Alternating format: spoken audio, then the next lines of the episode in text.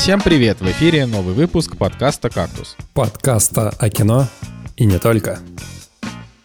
И с вами Николай Цугулиев, Евгений Москвин и Николай Солнышко. Сегодня в программе последний фильм русского проката «Все, везде и сразу». Пэм и Томми. Как слили секс-тейп Памелы Андерсон. Изобретатель. Жажда крови в Силиконовой долине. Очередная документалка про мошенника. Пачка экспресс-обзоров от Москвина. Так, ну, э, чтобы сразу, значит, эти административные моменты пробежаться, господа, ссылка в описании, там Boosty, вы можете поддержать наш подкаст. А, собственно, поддержите наш подкаст, если у вас есть такое желание. А, значит, и э, шоураннер. э, Вообще, вот, ребят, вы следите за, за тем, выходят ли подкасты в шоураннере, потому что я, честно говоря, последнее время не, не слежу, да простят меня коллеги, потому что не очень на это есть время. Но как бы Ты ни не было... следишь, а зачем других пристыжать? Ну, типа... Потому что мы тоже не следим. Это Женя. Стыдно. Стыдно должно быть. За коллегами вот не смотрим. Ну, короче, короче, шоураннер — это, это локомотив отечественного подкастинга. Это, возможно, лучшее, что вы можете услышать из незаблокированного в российских медиа. Про кино, конечно же. А, значит, э, поэтому переходите по ссылочке тоже в описании. Ныряйте. Мне понравилось, что Ныряйте. шоураннер это, знаешь, как бы такая мотивация, чтобы делать какие-нибудь спешалы. Сколько уже год прошел, где спешалы, ребята. Да-да-да, это знаешь, причем, ну, как бы сами-то ребята из шоураннера, они делают спешилы, то есть у них-то никаких с этим проблем нет. Это только у кактуса есть проблемы со спешилами. А, Я, кстати, проверил, ну, вот, по крайней мере, подкаст имени Брэндона Фрейзера, по крайней мере, не выходил с начала так называемой спецоперации. А, вот, по поводу остальных вам нужно копнуть, потому что вот я там ВКонтакте подписан. Там мне проще. Вот там, короче, тут у меня Брэндона Фрейзера подкаст был вот прям под рукой. Сейчас почему-то я включил голову о том, как добраться до других подкастов. И, а поскольку в телеграм-канале нет, не было обновлений, делаю вывод, что а, никто не выходит, Но как бы то ни связь, было. кроме нас. Ну вот, да, по последний, так сказать, да, этот... Когда последний поезд, который э, он движется, как э, в э, фильме и сериале Snowpiercer, мы просто циркулируем в ваших ушах каждую неделю. А, ну чё, чё, пацаны, Жени Москвина не было с нами на прошлой неделе, вот, и к нам приходила Анастасия, ну вот Женя вернулся. Рассказывай, Женя, куда пропадал, как ты себя чувствуешь? Как говорил Джон Уик, «Yeah, I'm thinking I'm back» в первой части. Пришлось э, прилечь в больницу, вы вроде об этом говорили в предыдущем подкасте, я его даже послушал частично. А, Нужно было вправить нос, как это, не знаю, звучит со стороны, вот, операция То есть ты все-таки была. решился на пластику, да? Скажи, ты родинку это удалил, ужасающую? Нет? Нет, родинку я не удалил и никогда не удалю, потому что Норма- она мне нравится. Нормальная родинка, Жек, не слушай Николая, просто у него есть бзик, он себе удалил все свои 128 родинок при мне. А, Без шуток я удалил около 30, так что... Вот, значит, а по поводу носа, это, э, это как, у, как у Гоголя, нос от тебя хотел убежать, зажил своей жизнью. Вот мы когда до этого подкаста записывали, сейчас тест-драйв э, обновленного носа на самом деле, потому что вот, допустим, когда мы подкаст записывали, где-то через полчаса у меня уже его начинало закладывать, и были не очень самые приятные ощущения, и вот по идее это должно помочь. Свободно дышать, вот. Фиговая история, но из-за того, что пришлось прилечь и провести неделю в государственной больнице. Вот, я на самом деле был переполнен э, эмоциями, потому что больница такая вот, как в старые добрые вре- времена, когда тебя из э, бидонов кормят вот этой вот э, столовской едой. Все как в детстве, как в детских лагерях каких-нибудь. э, Кровати такие со старыми матрасами, все обсыпается. Короче, э, очень интересное впечатление. Где-то два дня у меня была депрессия, потому что обидно. Э, Очень красивая больница, вы не представляете, насколько красивая. В 1914 году открылась. Вот, и там такая разруха вообще дикая. Красивый фасад, ты хочешь сказать. Ну, там красивые фасады, да, и само обустройство, сама концепция, то есть там э, 20 с лишним таких двухэтажных, трехэтажных зданий, и это такой парк э, с памятниками, вот с красивой архитектурой, с фасадами, да, вот этими. Как называется Очень красиво. больница, прости? Мечникова. А, окей, да-да-да. Подожди-ка, это там, это там такие э, красные дам, здания, да? Правильно? Черт, Нет? я дальтоник. Это я еще не могу- уже сложно, сложно спросить э, это самое. Ну, типа, это же педиатрическая... Мечникова, это педиатрическая академия? Нет. Это второй медици... педиатрическая это сечь. Ну, короче, ладно, не будем. Я все время забываю о том, что Женя работает видеооператором и фотографом, и он как бы дальтоник. Я просто, я просто не могу все время вообще в это поверить каждый раз. И главное, хорошо же, да, получается.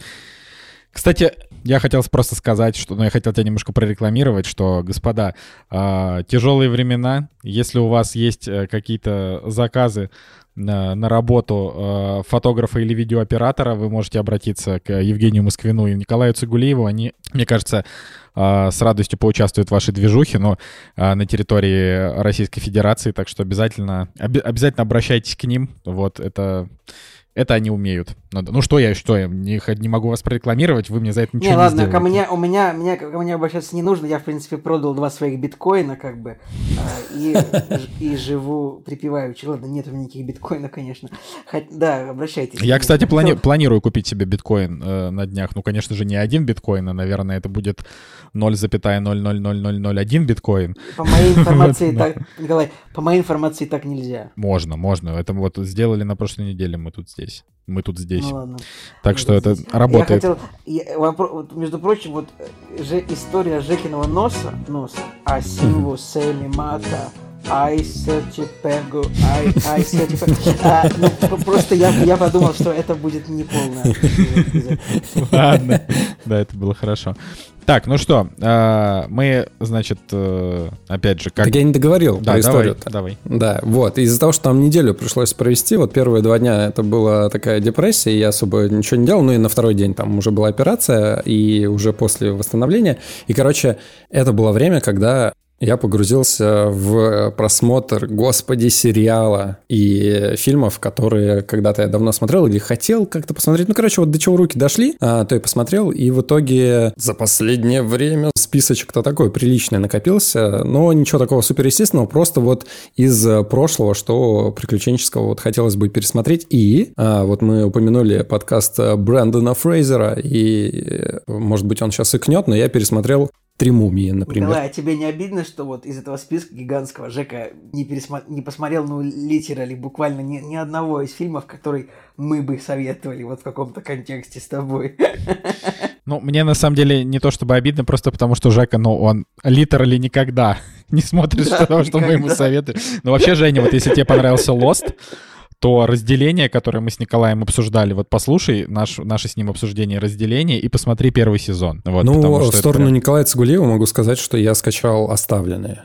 Ты же как раз его вот советовал. Вот да, так что вот э, реверанс в твою сторону. А еще реверанс в сторону Николая Солнышко я скачал «Светлячка», которого тоже не смотрел. Да, светли... ну, «Светлячок» — это 13 серий, так что, короче, я что могу сказать? Я могу сказать, что я думаю, что я «Оставленных» тоже посмотрю в этом году, может быть, даже в ближайшие пару месяцев, потому что Потому что у меня... Я решил, короче, на самом деле, я так могу сказать. я решил, что этот год, это будет а, год, когда я буду догонять контент не хайповый, а вот э, старый какой-то. Я решил все-таки прочитать в этом году «Бесконечную шутку». А, это книга, которую я купил в первый же день продаж несколько лет назад. Там книга на полторы тысячи страниц, а, перевода которой я ждал до этого пять лет. И вот я, прикиньте, я же ее купил, и я ее не прочитал.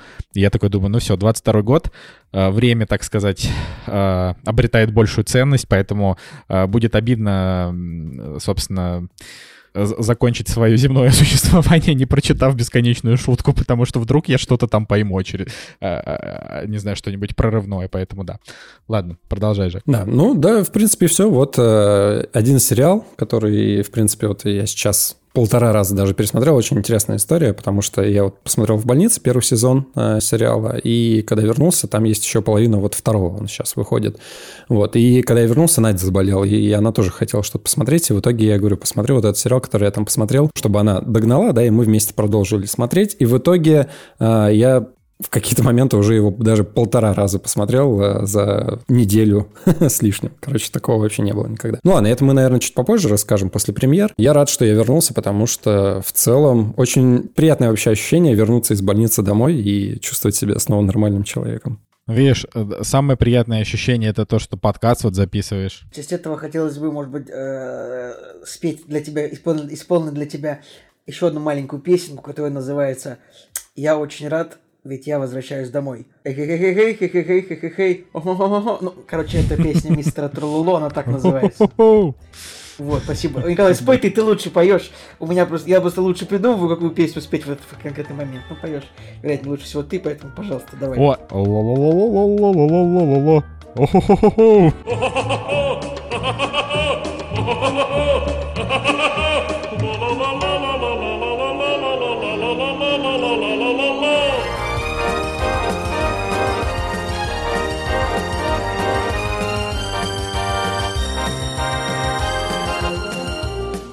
Никто не ждал, но они наступили. Премьеры недели.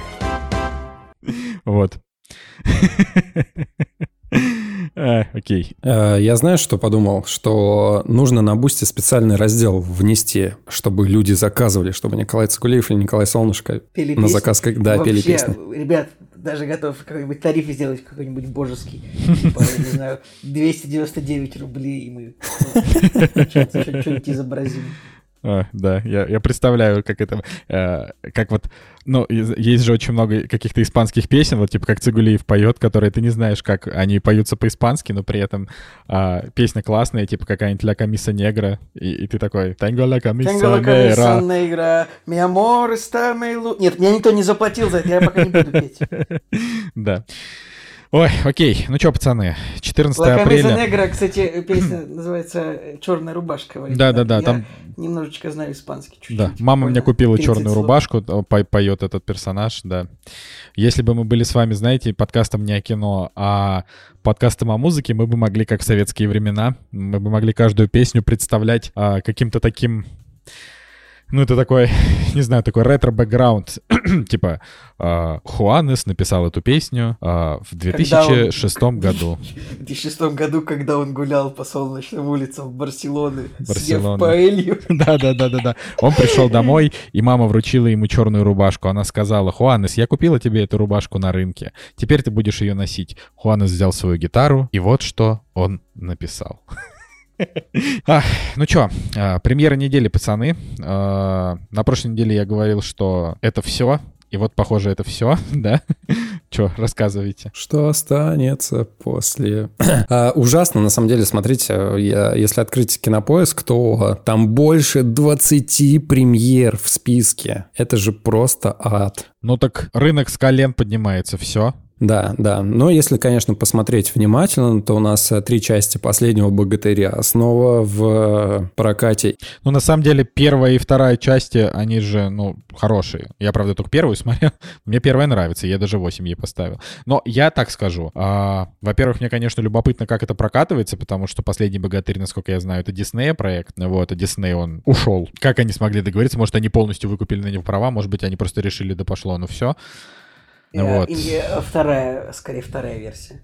Ну вот это, это правда любопытно, но я вот так хочу сказать, что э, как бы... И кому бабки в карман-то падают, вот что интересно. Я, я, я знаете, что хочу сказать? Я хочу сказать нашим э, слушателям, что если вам будет интересно, напишите нам об этом в комментариях. Если будет много комментариев, мы можем пойти в ВДС СПР и взять у них комментарии на тему проката, что с ним будет. Ну вот, э, там на их, как бы по их мнению, что они могут на какие-то инсайды сказать, потому что сейчас у меня есть только комментарий от Вольги.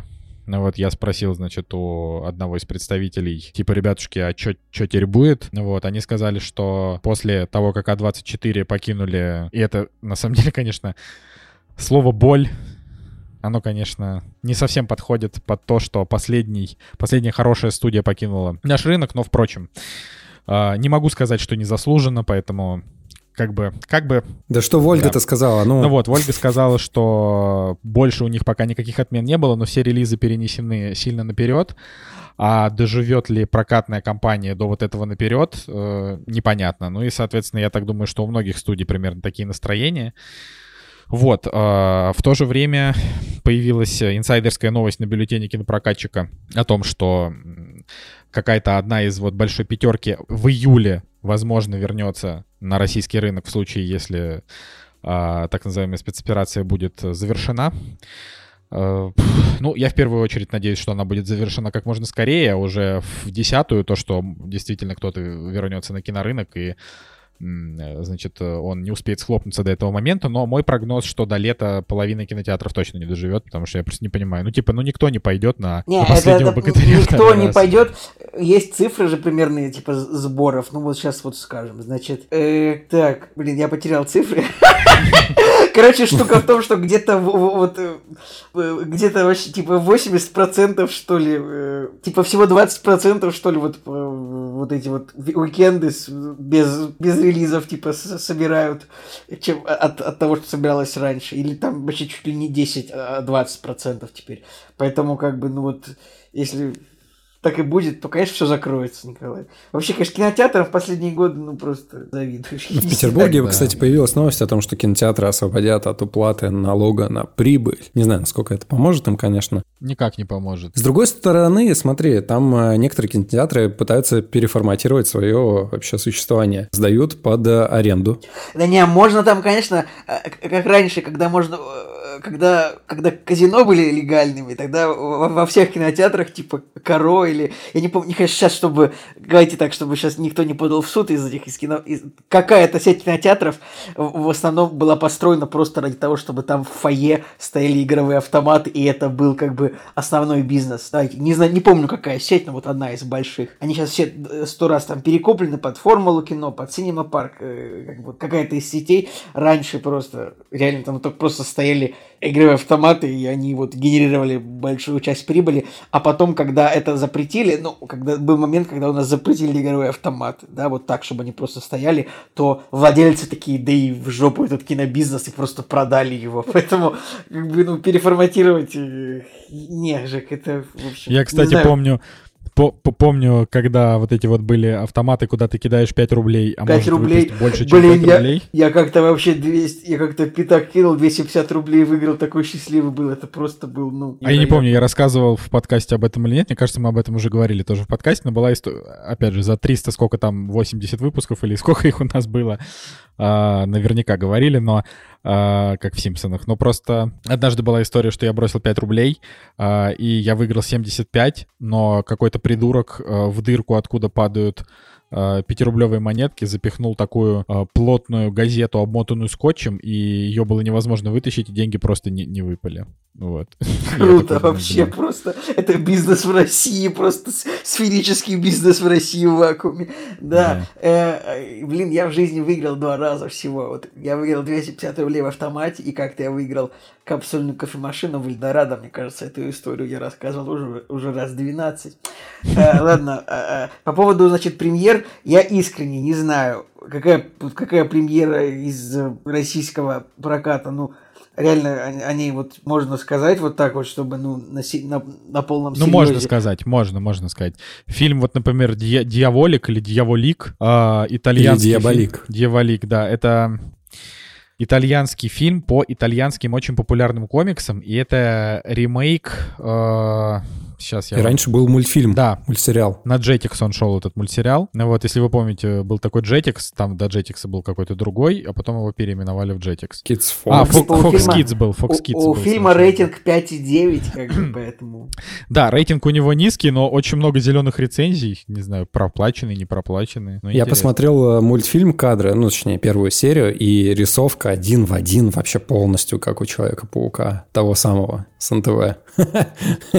Думаю, о, неплохо. В смысле, с какого, с какого НТВ? В 90-х на НТВ, когда шел По-моему, он шел Человек-паук, на, на, на СТС, на, на ТНТ. Ладно, может быть, не буду брать на себя ответственность э, по, по, по модерированию немножко воспоминаний детских. Короче, важно, на этой неделе в Америке, ну и, видимо, в каких-то еще недружественных странах, простите за такую фразу, выходит э, следующая часть фантастических тварей, называется «Фантастические твари. Секреты Дамблдора». Знаем мы эти секретики, да, ребят? Извините за такую немножечко гомофобную шутку, но Ну, надо сказать, что... Надо сказать, что... Ну, в Китае, кстати, вырезали. Да, в Китае вырезали. Все, да. Ладно, а, так, так вот, над- и, короче говоря, э, у этой франшизы проблемы. Она идет на первый уикенд на 40 миллионов долларов. Вот сейчас четверг, мы пишемся. Пока неизвестно, но есть какие-то предварительные цифры о продаже билетов, и кажется, что фильм провалится, ну, потому что обычно этим фильмам нужны какие-то большие цифры для того, чтобы окупиться именно вот фильмом из франшизы о Гарри Поттере. Не знаю, был текст на кинопоиске о том, что какая-то шестая часть, собрав миллиард, все равно не принесла прибыль именно в киношном прокате. Там гумозная занудная статья, но, видимо, Джон Роллинг э, очень много денег себе забирает. Это тоже, это, это шутка на самом деле. Там все по-другому. Там просто ну, маркетинг, проценты от проката, там такие сложные штуки. Но штука в том, что эти цифры, которые покажет фильм «Фантастические твари. Секрет Дамблдора», скорее всего, это будут цифры, которые будут означать провал. И у фильма, кстати говоря, уже есть IMDb 6,6, и оценка от критиков тоже очень средняя, кажется, желтый метакритик. Ну и эти всякие всяческие скандалы, которые вот с, связаны, например, с, с тем, что пришлось выгнать Джонни Деппа, которому которому кто-то накакал в кровать, и Эзра Миллер, тоже актер, который, как оказалось, неблагонадежно себя ведет к этой истории. Да, это, кстати, самое забавное, что оказалось, что Эзра Миллер так поехавший, я вообще об этом даже не знаю. А, ну, не знаю, по-моему, по нему все было видно. Ну, мне, конечно, но... Что там за история? Ну-ка, давайте в двух словах. Я, я слышал, что его во флеше хотят заменить. Да, потому что он там буквально Если буянит, коротко, попадает на людей. То он, да, подрался с кем-то в, в, в кабаке после пьяной драки. Ну, бывает. Вот. И, в общем-то, судя по всему, вот эта франшиза планировалась пять фильмов, но судя по цифрам э, и по скандалам с актерами, ну, просто уже два скандала с актерами, хотя я так и не понял, в чем был виноват Джонни Депп, если честно. Мне кажется, вот мне кажется, если бы они, если бы они тогда, ну, не стали выгонять Джонни Деппа, просто оставили его, то сейчас не пришлось бы, так сказать, э, сворачивать всю лавочку из-за того, что у них два скандала с актерами. Короче, я думаю, что, видимо, это, это финальная часть этой, э, этой я серии. Я соглашусь, думаю, что да. Думаю, что больше не будет. И у, у меня, мне на самом деле, мне просто непонятно. Я просто как бы хожу и вижу, что ну, народ все еще невероятно хайпует, как то тупой глагол, я его употребил, будто бы мне 50, но народ невероятно тащится с Гарри Поттера, постоянно читает его, смотрит, его постоянно пересматривает. Спасибо, что говоришь про меня. А, Аня у меня сейчас уже на английском вот читает первую книжечку. А, как бы и Гарри Поттер явно популярен до сих пор. И как э, студии выпускающей удалось, так сказать, ну, просрать вот потенциал киносерии, я как бы не понимаю. Ну, то есть, много, конечно же, много вообще, ну, можно будет вот сейчас, там, вот, допустим, закроют они вот именно эту часть, э, закроют они вот именно эту, именно эту франшизу, вот именно фантастические твари они закроют, и, конечно, будет очень много текстов о том, почему Гарри Поттер провалил, а почему вот эта вот франшиза провалилась по сравнению с, э, с оригинальной. Как бы миллиард, миллиард причин можно будет найти, и как бы и сейчас можно их найти миллиард. Но мне кажется, что можно было как-то сделать это гораздо более успешно и удачно. Да, например, я, просто я... написать нормальный сценарий, потому что я не помню, смотрели ли вы вторую часть, но это же просто буквально один из худших Я фильмов. смотрел только первую, и это довольно, да, довольно, довольно удивительно, что, ну, просто... Мне изначально, короче, когда выходила, изначально почему-то, ну, концепт показался не супер интересным. Хотя вот первая часть мне более-менее нормально зашла, но... Короче, нужно, не знаю, не знаю, сериал запускать на HBO Max, э, чтобы как-то это выходило что-то, хоть какой-то контент по Гарри Поттеру. Ну, сейчас, подождите, ближайший контент по Гарри Поттеру — это видеоигра, э, которая Хогвартс что-то там. Но видеоигра — это видеоигра, ты же понимаешь, что людям нужно, людям нужно кино. Ну да. Не сказать, что аудитория у видеоигры и у тех, кто смотрел и смотрит, смотрит фильмы, и кто, кто читал книгу, она будет прям одна и та же. Не у всех же есть великолепная приставка, там, PlayStation 9 или э, Xbox другая цифра. Короче, Ах. на самом деле, по фантастическим тварям я еще тут э, в комментариях, там, в ВК где-то написал о том, что к новости, о том, что фантастические твари вообще мертвая франшиза уже, и очевидно, что там все будет плохо. Один из первых комментариев вообще в ВК, который я оставил за какое-то долгое время, и, господи, столько лайков-то собрал, люди явно поддерживают это мнение, я такой, да, да, хорошо. В этой же части, в третьей, там же появляется Александр Кузнецов, про которого я при любом удобном случае говорю, вот, и забавно, не, не, Жек, что... при любом удобном случае ты говоришь про Киану Ривза, Николаса Кейджа и Брюса Уиллиса. А про Александра Кузнецова ты говоришь, когда обсуждается фильм с котором играет Александр Кузнецов. Но все равно, в общем, да, там он появляется, и, конечно, тоже забавно за этим следить, потому что э, сам актер перебрался в Америку. Я смотрел, как э, он пытался попасть на премьерный вот этот показ, и у него там были какие-то сложности. Ну, в целом, я бы хотел, на самом деле, в кинотеатре на него посмотреть, но не знаю, когда нам такая возможность э, предоставится. Что по оценкам? Видимо, говорят, что лучше, чем вторая часть, но, видимо, хуже, чем первая. Первая, да, действительно была более-менее ничего, а вот вторая, ну, это просто вообще очень плохое кино. Я сейчас думаю о том, что им не нужно было вот снимать первую часть, как они сняли ее, нужно было, может быть, сразу стартовать с того, что приквел это будет про битву Дамблдора и Гриндевальда, а не то, что я вот даже первая часть, ну вот этот вот Ньютс Командер, он был в книгах вот в оригинальных вообще. Да, Ньютс Командер был в оригинальных книгах, ну вообще даже Женя его должен лучше помнить, чем я, потому что Женя читал.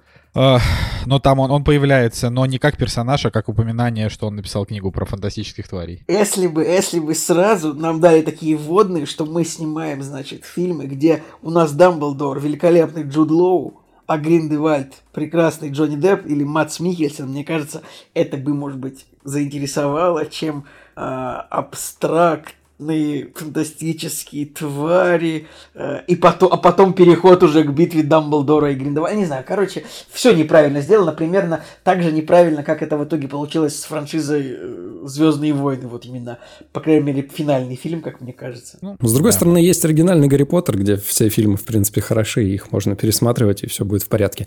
Ладно, на самом деле, в премьерах у кого больше всего экранов? Мне кажется, а, выходит фильм с Юрой Борисовым и Павлом деревянка, которая называется «Понедельник», и он на кинопоиске где-то там ближе к середине и, или к концу. И, и ты ошибаешься. Э, больше всего экранов у фильма, который называется, у великолепного боевика, э, который называется «Девять жизней», в оригинале «Nine Bullets», в котором играет Лена, Лина Хиди из «Игры престолов», и Сэм Уортингтон, великолепный актер талантливый артист из фильма «Аватар», если помните такого «Битва титанов». Этот фильм длится 91 минуту, и я думаю, если у него есть рейтинг, то, наверное, у него рейтинг типа 5,2. Я сейчас э, если скорость моих способностей позволит мне. Нет, у него еще нет рейтинга, но я уверен, у него рейтинг будет 5,2. Ну. Вообще грустно, конечно, потому что мне нравится Лена Хиди, и, в принципе, я не против Сэма Уоррингтона, но если открыть страничку на кинопоиске, то ах, Постер выглядит совсем печально, а Сэм Уоррингтон с длинными волосами Блин, еще сколько хуже. Сколько Жеку помню, ни разу не, не смог он фамилию Уоррингтон сказать так, чтобы не пропустить букву Т. В общем, а, а что касается фильма «Понедельники», да, так ты назвал его? Да, да, да, да. Он всего на 100 экранах выходит. А, да ладно. Из всех трейлеров, которые я посмотрел, ну, более-менее как-то еще интересно, и из-за того, что, в принципе, Юра Борисов там играет, я думал, что, знаешь, каким-нибудь Короче, я тебя, я, я тебя обманул. Просто на сайте бюллетеньки на прокатчик, где я смотрю, там, значит, эти две, два столбца, типа количество экранов и количество минут, они очень близко находятся, и я их постоянно путаю. И очень часто э, строка количества экранов пропущена, есть только количество минут, поэтому информации о количестве экранов у фильма «Понедельники» нет, я тебе сказал количество минут, поэтому, может быть, у него много экранов, я не знаю. Ну, Джармуш, это, наверное, самое главное, что выходит. Ну, как бы. Но, опять Какой же, еще раз? ну, Джармуша фильм старый. А, ну понятно, да. что это в, в перевыпуске. Но да. это все равно. Ну и вообще, если же. да, если посмотреть, там фильмы 86 2014 Не, ну знаете, индийский фильм «Зверь», у него рейтинги, например, очень хорошие. 7,1 на MDB, по-моему, что-то такое. Ладно, господа, я думаю, надо ехать дальше. Да, но да, дальше... Правды, правду мы не найдем в премьерах недели вот на это, в этом выпуске. Да, но... искать правду где-нибудь дальше. Ну, нужно сказать, да, в цифровых релизах... Э... Ты думаешь, мы найдем правду там? В цифровых релизах выходит выходит фильм Дэни Вильнева «Пожары» 2010 года. Он, видимо, раньше там не был представлен. А, значит, сериал «Пронзительно громко» с Николь Кидман начинается на Apple TV. А, и сериал «Первая леди» с Виолой Дэвис и Мишель Пфайфер тоже начинается. Вот. Кстати, это не был интересный сериал. Насколько я понимаю, это сериал, так, еще называется «Первая». По-моему, да. он не только про одну первую леди, насколько я понимаю, это сериал про кучу первых леди, да? Потому что здесь вот... Ну, ну вот, Мишель есть, Обама, оч... Бетти Форд, очевид... Элеонора Рузвельт. Э, вот, да, да, да, это интересная своей концепции сериал, который, значит, рассказывать будет про множественное количество э, жен президентов Соединенных Штатов Америки. И вот Николай только что сказал этих жен, и, наверное, это может быть что-то интересное, да? Да, да единственное, Даже... что Виола Дэвис, конечно, на Мишель Обама может быть не очень похожа, но... Абсолютно вообще ничего общего, это просто удивительно, потому что, ну, Виола Дэвис, ну, э, ну, известная актриса, она известна в основном по фильму «Отряд самоубийц». Это ну, просто так вот смешно сказать, что там, типа, ну, у актрисы есть О Оскар, там, номинации, хорошие роли, но, так сказать, типа, она известна по фильму «Отряд самоубийц» в качестве Аманды Уоллер. Ну, это так я просто э, обращаюсь да, к, прост... да. к простому самому зрителю, типа, к самому себе. Вот, и, ну, у нее достаточно агрессивная внешность, мне кажется, Мишель Обама все таки достаточно такая... Вот как, короче, Мишель Обама, она как же, как Барак Обама, ну, вот, типа, доброе лицо. Ну, может быть, мне так кажется. Но тут, да, действительно, в этом сериале будет рассказано про э, жену президента Обамы, ж, жена президента, про жену президента Форда, Рузвельта. Кстати, было два Рузвельта, я все время не могу вспомнить. Был, значит, Теодор Рузвельт и Франклин Деланно Рузвельт, и не могу вспомнить, кто из них был, кто из них был после, а кто раньше. Сложные имена. Э, да-да-да. И я думаю, что этот сериал должен быть примерно как американская история преступлений импичмент. Вот это был, кстати, отличнейший, отличнейший сериал, гораздо лучше, чем, например, Дом Гуччи, потому что он просто по сюжету был немного похож. А, в общем, что-то меня понесло. Короче, если у первой леди будут ну, нормальные рейтинги, я, я буду смотреть. Ну, ты-то понятно, ты-то понятно, да. Сериальчик, конечно. кто бы, кто бы сомневался. Окей, ну что, поехали дальше. «Кактус» — подкаст о кино и не только.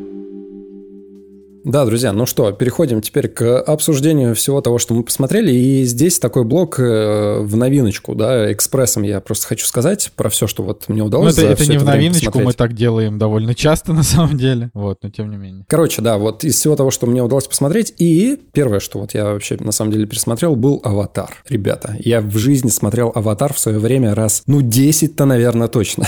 вот.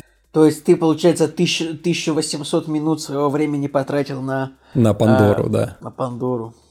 Это очень, это очень странно, конечно. Да. да, мы решили пересмотреть, э, так провести время, и я вот сейчас так свежим взглядом сквозь время на все это дело смотрел и подумал, что, блин, а неплохая графика для того, ну, в смысле, очень хорошая графика для того времени, и мне даже сложно представить, э, вспомнить какие-то фильмы, которые именно по уровню технологий могли бы сейчас переплюнуть «Аватар». То есть он спустя десятилетия, ну, сколько там, 10 лет уже прошло, да? А, Нет, он ему, все... ему 13 лет. Офигеть, 13 лет, 13 лет уже. Спустя 13 лет э, мало кто реально в техническом плане смог, ну, хоть что-то ему противопоставить. Реально революция, как мне кажется, в кино. И я вот так вот еще раз на сюжет посмотрел, да, простой, э, но именно вот в деталях все более-менее логично. И я подумал, Джеймс Кэмерон, конечно, даже 13 лет назад он все равно все продумывал максимально четко, чтобы все казалось как действительно хорошо налаженная история. Поэтому вот мы так пересмотрели его, я подумал, нет, «Аватар» все-таки хорош. И вот ему бы еще сценария какого-то вот глубины бы добавить еще побольше, и был бы вообще, наверное, супер шедевр. А так вполне себе неплохо. После «Аватара» как раз-таки была «Мумия» 99 -го года. Я бы вообще все, всю трилогию посмотрел, долго думал, смотреть ли третью часть, потому что как бы третья часть мне в свое время казалась э, чем-то из ряда вон выходящим. И тут какой момент? Я первую часть плохо помнил, очень хорошо помнил вторую, потому что как-то вот в детстве ее больше всего смотрел. Ну и третью часть посмотрел, когда она вышла, и так немножко поплевался. Так вот, начал э, с первой части, и реально память как будто отшибла. То есть я вообще очень плохо помнил, с чего там все начиналось, как э, герои там пришли к раскопке этих мумий. И для 99 -го года, конечно, вообще классно. Я девяточку поставил, то есть у меня стояла восьмерка, я поставил 9 и подумал, что, опять же, для 99 -го года нереально круто. Я с такими эмоциями подумал, ну и Брэндон Фрейзер нереально классно подходил на эту роль. Вторая часть уже, кстати, она уже вот э, выглядела вымученной, то есть нужно было вернуться, опять же, к этим мумиям, опять попытаться привязать персонажей как-то все сделать. И уже, знаете, вот такие обстоятельства в виде появления детей, там еще чего-то, это уже, конечно, вот такому ну, приключенческому Мне кажется, что, что «Мумия 2» в целом все-таки хороший фильм. Вот «Мумия 3», да, так это нет, уже нет, нет, он, он хороший, Во второй да. «Мумии» там же, там уже был нарисованный Дуэйн Джонсон. Типа, там уже был нарисован. Да, да, да, это, конечно. Это Но он был, плохо. кстати, лучше нарисован, чем в «Царе Скорпионе». Ну, «Царь Скорпионов» он стоил типа 20 миллионов долларов, по-моему, вот именно, именно сольник. Да, я когда закончил третью часть смотреть, я подумал, я никогда не смотрел «Царь Скорпионов», и я подумал, так, надо посмотреть, наверное. И я посмотрел первые минут 10 и подумал, что нет, это уже абсолютно, вообще а абсолютно мне, а не мне то. нравится «Царь Скорпионов», я не знаю. Ну, то есть, по-моему, неплохой Блин, ну, прикиньте, какую, какую, какой путь проделал Дуэйн Джонсон. Я, От я... нарисованного пиксельного этого чувака. Раньше для меня Дуэйн Джонсон был человек, который проделал путь там от э, рестлинга через царя скорпионов к известности, а сейчас это человек, который играл в, э, в потрясающем фильме Все и сразу. Нет, не все и сразу. А, все и сразу он же называется. Нет, Be Cool он называется. Будь крут, будь, э, будь круче. Будь Да, круче, да. будь Вот, круче. вот там он, там хороший. смешной. Он там хороший. Да, да. Слушайте, ну вот, и в общем, э, вторая часть, она уже такая немножко, ну не то чтобы притянутая за уши, она все еще развлекает, все еще очень классная атмосфера, все еще классные сюжетные какие-то ходы, но чувствуется уже вот этот груз э, сиквела, и, наверное, не так э, весело, наверное, его так смотреть, и он может быть не такой уже легкий, да, к, э, там, к просмотру, но все равно хорошо. И тут я начинаю смотреть третью часть, готовлюсь к тому, что это все уже какая-то шляпа, все это не то, и нахожу для себя прикольный э, творческий ход. Тем более третью часть вместо Стивена Сомерса уже другой режиссер стал снимать, который до этого снимал, по-моему, «Форсаж» первый. Вот, и там они сделали очень клевый творческий ход, потому что сменилась актриса вместо Рэйчел Вайс, которая играла жену э, Брэндона Фрейзера вот в оригинале. Там появилась другая актриса, и они как бы повернули это все под соусом, что вот этот персонаж, он на самом деле писал предыдущие две книги, и вот эти фильмы — это как бы экранизация ее книг, там, ну или не экранизация книг, а просто представление вот этих книг, и то, что оригинальная вот эта вот барышня, она на самом деле другая. То есть оправдать смену актрисы они сделали вот такой вот э, изящный Блин, творческий интересно, ход. почему, почему Кристофер Нолан никак не оправдал смену актрисы э, В в «Темном рыцаре» во второй части? Просто, ну, даже, даже не извинился за то, что, ну, нормальную актрису заменил на неподходящую вот в этой роли. Абсолютно согласен. Здесь был э, творческий ход, и в рамках которого они, в принципе, нормально это а, объяснили. Вот. И дальше начинается третья часть, и там уже действие переходит в Китай. Я думаю, ну все, наверное, прогнулись там под Китай все это дело. А на самом деле, вот, вот так вот свежим взглядом я посмотрел, и третья часть, она на самом деле плюс-минус примерно такая же, как вторая. То есть у нее тоже есть отягчающие обстоятельства. Мне так нравится, что Женя называет детей отягчающими обстоятельствами. Это прям... Там, кстати, ребенок вырос, а там уже взрослый ребенок. Но в целом, вот она, как бы, если так трезво посмотреть, то она а, да, может быть, не возвращает клевых персонажей, которые были в, во второй части, но вот по структуре она такая же, как вторая. И, в принципе, плюс-минус там один балл, даже по тем же приключениям там можно смотреть. Там есть тупые моменты в виде снежных людей, типа Йети.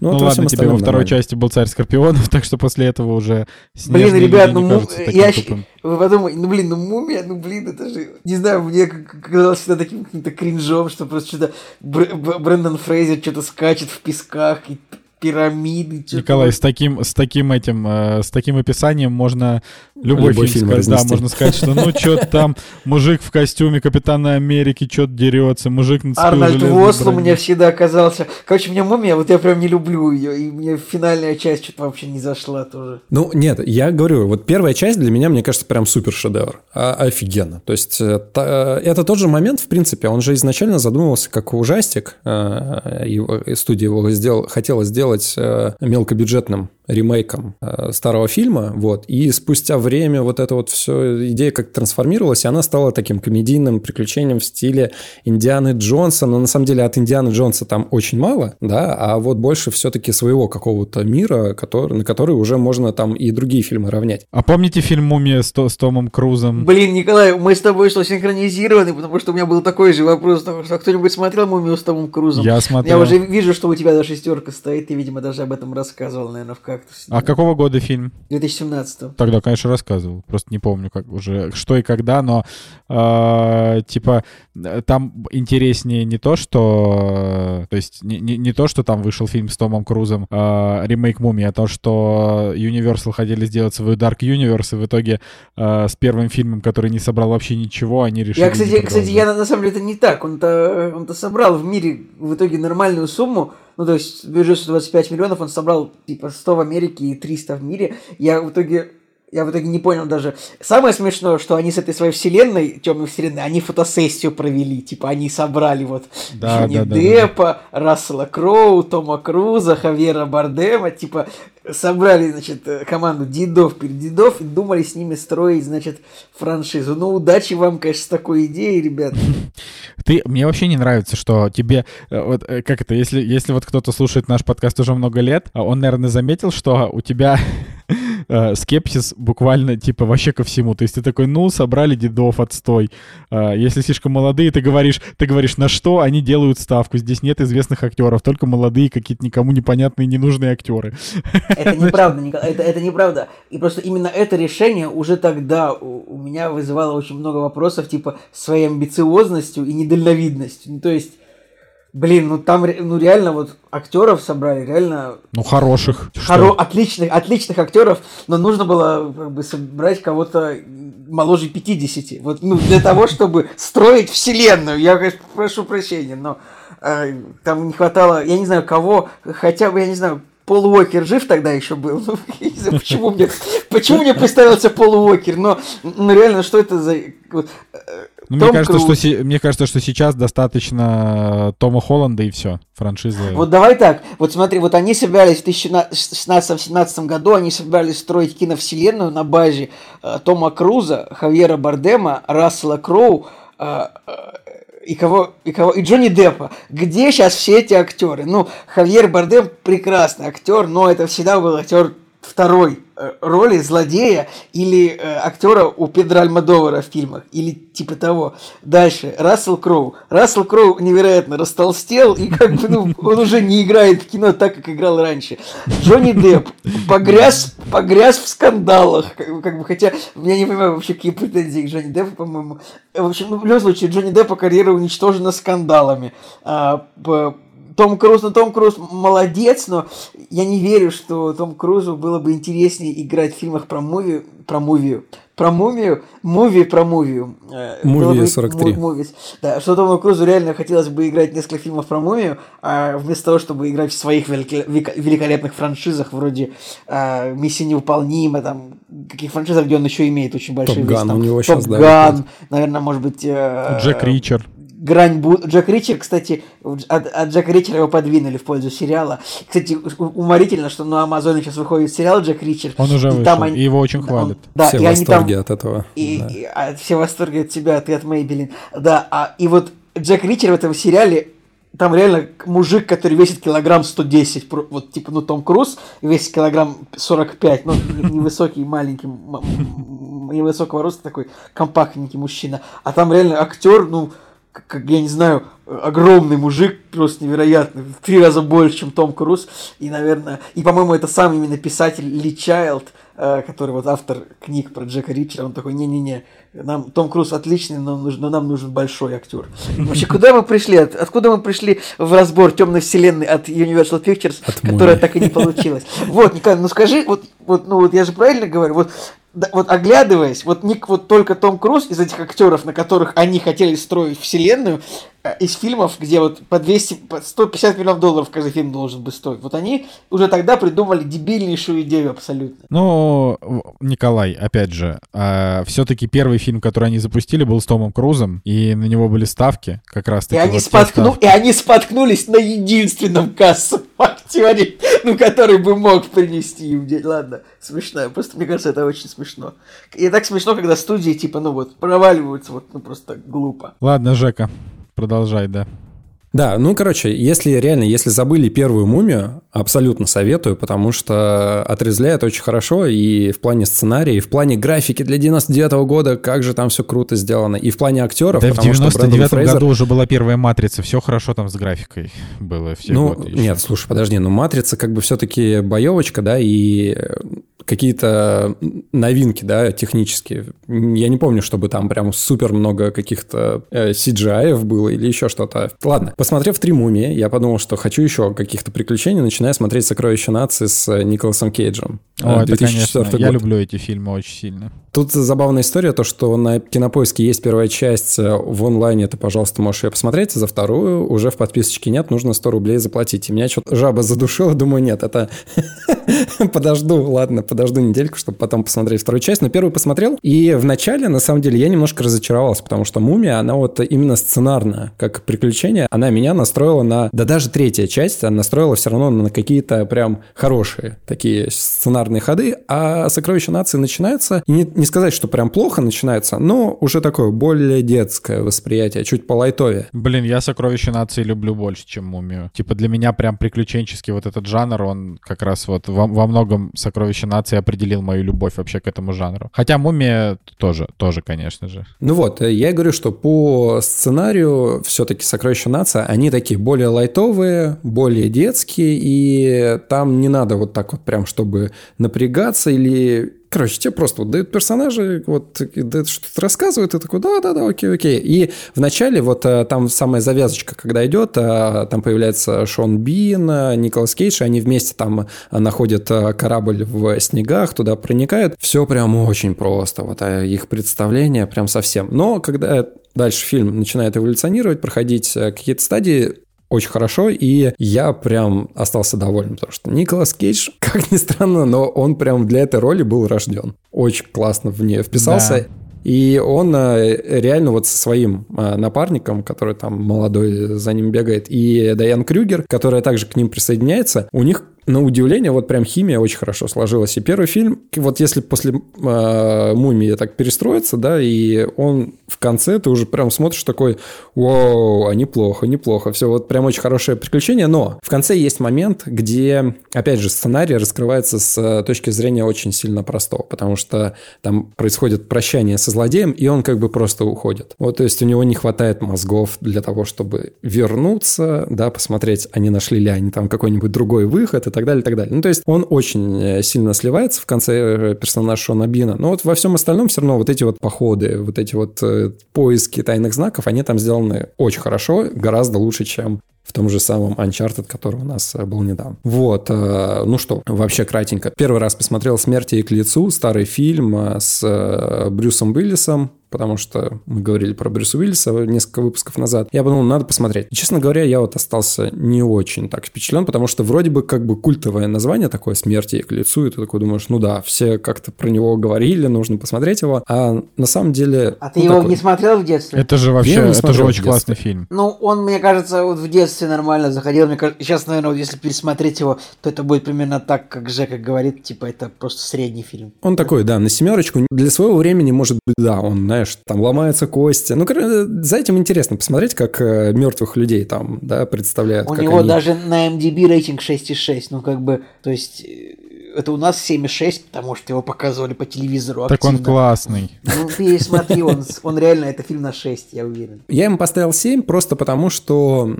он визуально сделан хорошо. И его, ну, в принципе, от начала до конца более-менее интересно смотреть. Просто он сам по себе немножко пустоватый. Ну, две женщины, которые мстят друг другу, потом пытаются как бы сохранить Брюса Уиллиса, чтобы он помогал им жить э, вечно. Ну, такая немножко бредовая идея. Ну, не то, что бредовая, она скучная. Ну, это то просто... Есть, ну, просто посмотрел историю. Это просто черная комедия, которых в России э, их любят просто. Это такой хороший жанр. Э, в тему о комедиях тех лет, вот «Смерть ей к лицу», я недавно валялся на даче на диване и, по, и смотрел телевизор, просто, ну, как вот, как, деградировал. И по телевизору шел фильм который человек за бортом, значит. Понимаете? С Голди Хоун да. и Куртом С Голди Хоун и Куртом Рассел, да. Классный фильм. Э, фильм из, из того времени, примерно, там, конечно, просто уморительный фильм о том, как э, Курт Рассел играет такого нормального реднека, который работает каким-то плотником, пьет пивко, а Голди Хоун на яхте приезжает, значит, и просто... Ну, вот это, вот это реально забавное кино, то есть, хотя у него рейтинг 6,9 на MDB, поэтому мы все, мы все переоцениваем эти вот э, старые американские комедии, они на самом деле такие хорошие. Вот я пересмотрел его минут 40 первый, я такой подумал, вот это вот в детстве. Я просто помню, что я, я что-то сидел, фильм смотрел, рядом мой папа сидел, я, я помню, что мы его в детстве также смотрели, и вот сейчас точно так же такой, ну вот, ну как-то вот жизнь, как, как вот Николай сказал недавно, что вот жизнь там повторяется, как-то вот как поезд из фильма э, «Сквозь снег», вот примерно так же, вот все, да. В итоге «Смерти и кольцо» я поставил 7, и для 92 года там Брюс Уиллис немножко криповый, то есть э, уже какой-то у него неподходящий для него, как мне кажется, образ. Э, Все-таки он как герой боевиков выглядел лучше. И я думаю, так, дай-ка я дам Брюсу Уиллису еще один шанс. А, посмотрел фильм «Шакал». Э, он там играет злодея. И вы знаете, я вообще порвался с этого фильма, потому что вначале там появляются злые русские, то есть вообще, по идее, там появляется Москва в начале и... А с, а с чем ты не согласен? Короче, там история такая. Можно, я можно, там что-то, там какой-то снайпер, что-то кого-то убить, вот, вот это, Ричард Гир, что-то, я прям помню, я фильм смотрел тоже по телеку, но фактуру не помню. Короче, фильм начинается с того, что текстом говорится о том, что ФСБ и МВД начинают работать вместе, и вот э, в Москве происходит спецоперация, где Стоп, ФБР, Ф- господи, ФБР, да, да, ФБР и МВД вместе работают, вот, и э, локация в Москве, и ФБР такие, ну вот давай сейчас мы подождем здесь, на улице, а посмотрим, как э, МВД там действует, и там появляется русская такая, не знаю, кто он там, товарищ майор, вот, и она убивает одного из плохих чуваков в каком-то ночном клубе, и брат, значит, э, решает отомстить, и это все происходит в Москве. И брат вот этого вот э, плохого, он говорит, давай э, закажем шакала, который, которого играет Брюс Уиллис, чтобы он в Америке устроил показательную бойню. Типа вот такая вот месть. И вот они нанимают э, Брюса Уиллиса, чтобы он э, пострелял людей, там, каких-то значимых, да, а в Америке. И МВД, и ФБР, они начинают искать этого шакала, потому что это легенда, и они как бы прибегают к помощи Ричарда Гира, который раньше якобы когда-то его видел, и, в общем... Короче, сюжет просто максимально бредовый. Не, вообще нереально. Я сидел, думал, господи, ну какая же сценарная ахинея. То есть исторически, вот э, спустя время, невозможно этот фильм смотреть. Но посмотреть на Брюса Уиллиса в качестве злодея прикольно, потому что он там а, меняет а, свой визуал, то есть он в одной сцене может быть геем, да, и целоваться. То есть реально в фильме Брюс Уиллис целуется с мужиком.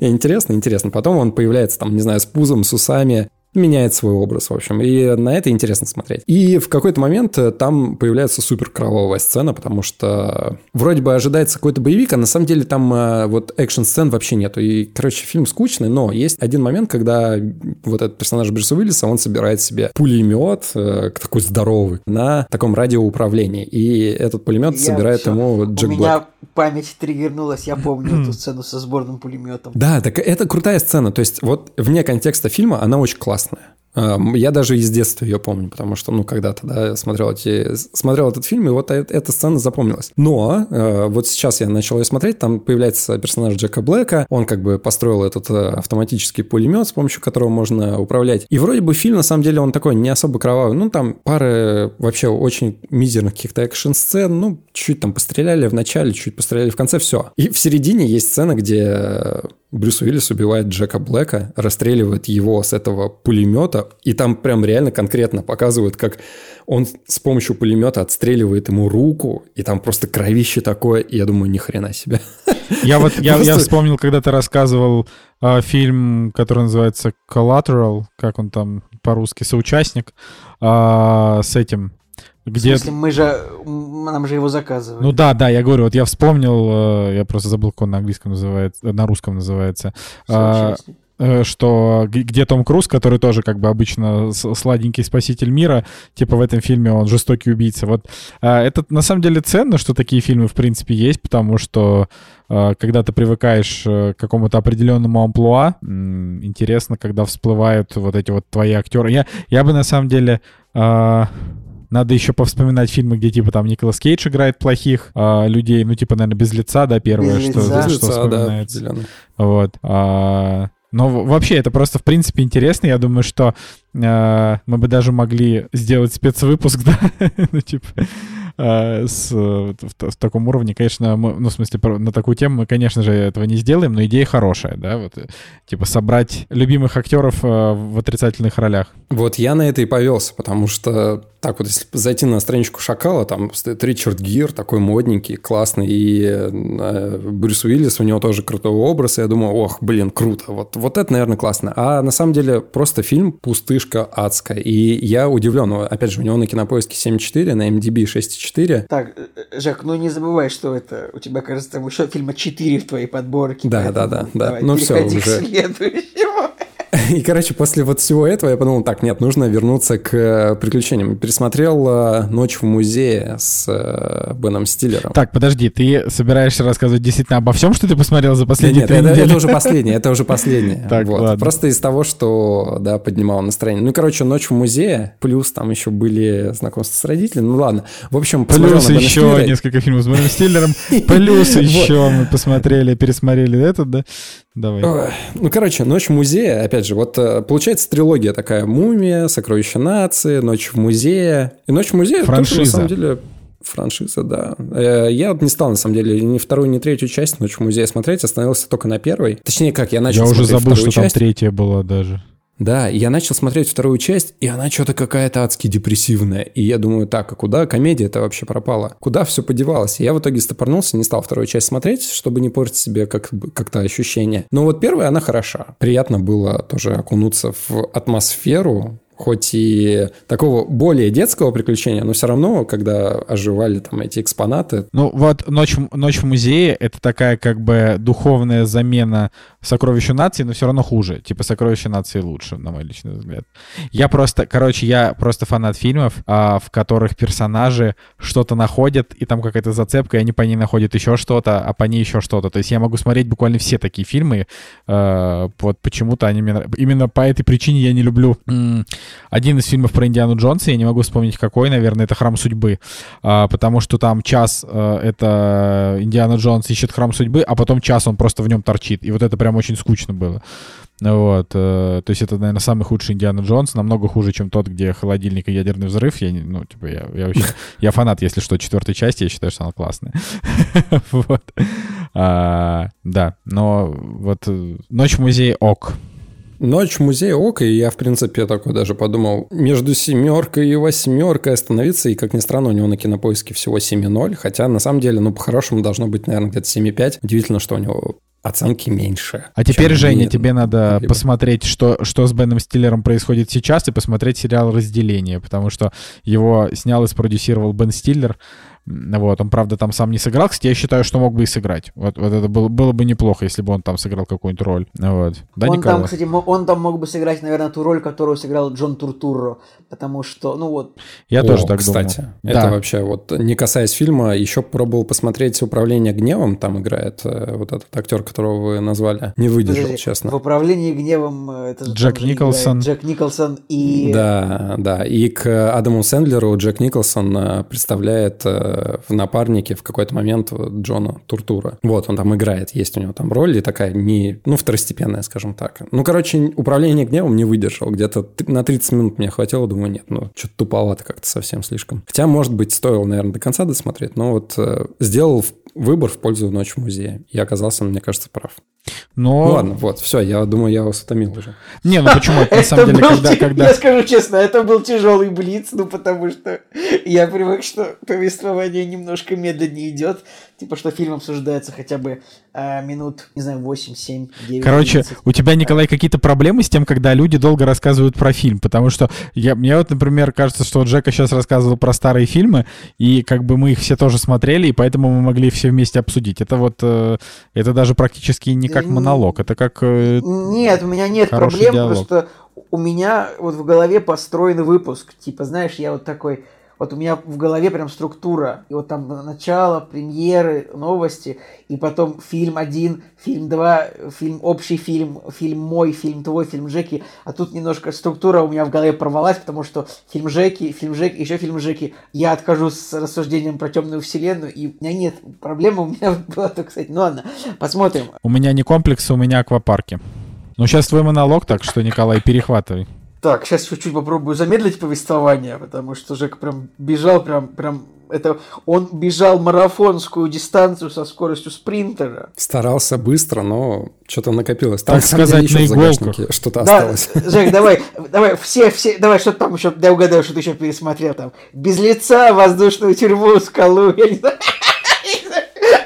Что там, танцы с волками, что там из 90-х. Нет, я начал смотреть Не, не, все, все, свинью. не, не надо, не надо, все, следующий раз. я начал смотреть свинью, но остановился, чтобы потом ее нормально уже вместе с женой посмотреть, потому что подумал, господи, хороший фильм. Хороший Думаю, фильм, да. нет, один не, один не буду смотреть, потом вместе посмотрим. Обязательно, обязательно. Так, Николай. Так, ладно, значит, сейчас будет мой монолог. Значит, Жека, как обычно, может не слушать, потому что меня понесло, что типа. Ну, это такой мем есть, что Жека никогда не слушает монологи, в которых он не участвует. Типа. Это, да, это кстати, при, при том, что мы Жеку очень любим, но это правда, Женя. Так что давай-ка это, включайся в монологи. Я всегда слушаю, просто внимательно. Просто не реагирует. Кстати, могу вам сказать, что мы уже час, наверное, с лишним записываемся, и с носом все хорошо. Тест-драйв пока на пятерочку проходит. Да, и голос как будто бы такой же, как раньше. Так что для наших слушателей ничего и не изменилось, знаешь, это вот только у меня голос поменялся, потому что прокуренный, а все остальное все а, хорошо. Да, с да. носом все в порядке, а самое главное, что родинка на месте. Ну ладно, так обожаемая Николаем Солнышко, родинка. Я когда-нибудь я оплачу Жене операцию по смене этой родинки на... Ладно. Нет, спасибо, я, я пошел, откажусь. Ладно, давай, Николай, что Давайте. там? Давай. Значит, а, мой рассказ сегодня будет о документальном фильме. Сейчас мы чуть-чуть, значит, тут остановимся, передохнем, сделаем паузу вот от э, быстрого повествования о от разных спринта. фильмах. Сейчас мы... Что? От спринта. Да. От спринта. И сейчас я аккуратненько расскажу вам про документальный фильм, который называется а, «Изобретатель. Жажда крови в Силиконовой долине». А, это очередной, э, это очередной документальный фильм про мошенников – который Николай, я не понимаю, ты, ты решил этот жанр теперь присвоить себе, что типа... Именно, я просто, я решил добить. Вот ты, ты значит, мы с тобой, я с твоей подачи посмотрел фильм Fire про величайшую вечеринку, которая э, так и не случилась. Вообще великолепнейшая документалка. Обязательно все посмотрите ее, если не видели. Вот Fire, Greatest Party That Never Started, или типа того, как он там называется, не помню. Вот, э, потом я посмотрел э, сериал, называется «Изобретая Анну», а, про мошенницу, которая тоже, значит, многим людям, многих людей обманула. Пару выпусков назад можно, наверное, переслушать, если интересно. И вот сейчас я добрался до э, фильма, который называется «Изобретатель». И самое забавное, что ну, во всех этих трех фильмах, как бы, вот они перекликаются. Например, вот э, герой э, фильма «Fire», он присутствовал в, э, в «Изобретая Анну». В «Изобретая Анну» присутствовала главная героиня фильма «Изобретатель». Ну, так, по-моему, за, за глаза присутствовала. Э, то есть не... А может, я ошибся. Ну, в общем, они там все присутствуют. Э, в одном, вот в этом жанре, так сказать, людей. Я, я понимаю, что это слово будет запикано, но просто вот по-другому не сказать. Итак, этот фильм, вот тут, тут прям мошенница была прям вот самая серьезная, вот из всех трех. Николай, ты а... так каждый раз говоришь. Знаешь, в следующий раз, короче, мы, мы будем, а, ты, как это, ты посмотришь документалку там типа про а, мошенника, который заменил статую свободы на, на другую, да, и ты такой, вот это. Знаешь, это как, извините, что перебиваю, это как, когда Николай Солнышко приезжает в Питер и заходит в какое-нибудь новое кафе и говорит, это господи, лучше. это в этом лучший. кафе лучшие суши в городе. Типа он, он просто ему, ему только приносят суши, он еще их не пробует, уже в сторис. Это лучшие суши в городе. Типа. Это жалко такого не будет в ближайшее время. Ну ладно. А, учитывая твое местоположение нынешнее, ты можешь легко приходить в любое заведение и писать, что это лучшее что-то в стране. Ну, в общем. Я, кстати, блин, ну ладно, да. Э, надо сказать, что а, в той стране, в которой я сейчас нахожусь, я просто, ну, особенно не полю, но уже как бы очевидно, наверное, внимательным людям, что я сейчас не нахожусь в, в России. А, вот, да и те, кому надо, они, в общем-то, и так это уже и так знают. Вот, но в той стране, в которой я нахожусь, э, к сожалению, роллы не в почете. Вот это вот однозначно. Поэтому лучше роллов, чем в Юи, хотя Юи это абсолютно дурацкое заведение, но роллы там действительно очень вкусные. Лучше роллов в Питере, наверное, и правда нет. Ладно, да. это, не, это не важно. Давай. Возвращаемся к, э, к фильму «Изобретатель. Жажда крови в Силиконовой долине». Итак, главная героиня этого фильма – изобретатель. Кстати, фильм называется «Жажда крови» не просто так. И чуть-чуть позже я, я расскажу, почему. А главная героиня этого фильма – талантливая предпринимательница по имени Элизабет Холмс которая создала компанию, которую, которую она назвала Tyrannos. Такое Э, опасное название звучит, но на самом деле это латинское сочетание двух слов, э, которые, значит, латинское сочетание двух слов. Терра, наверное, какая-нибудь. И нос.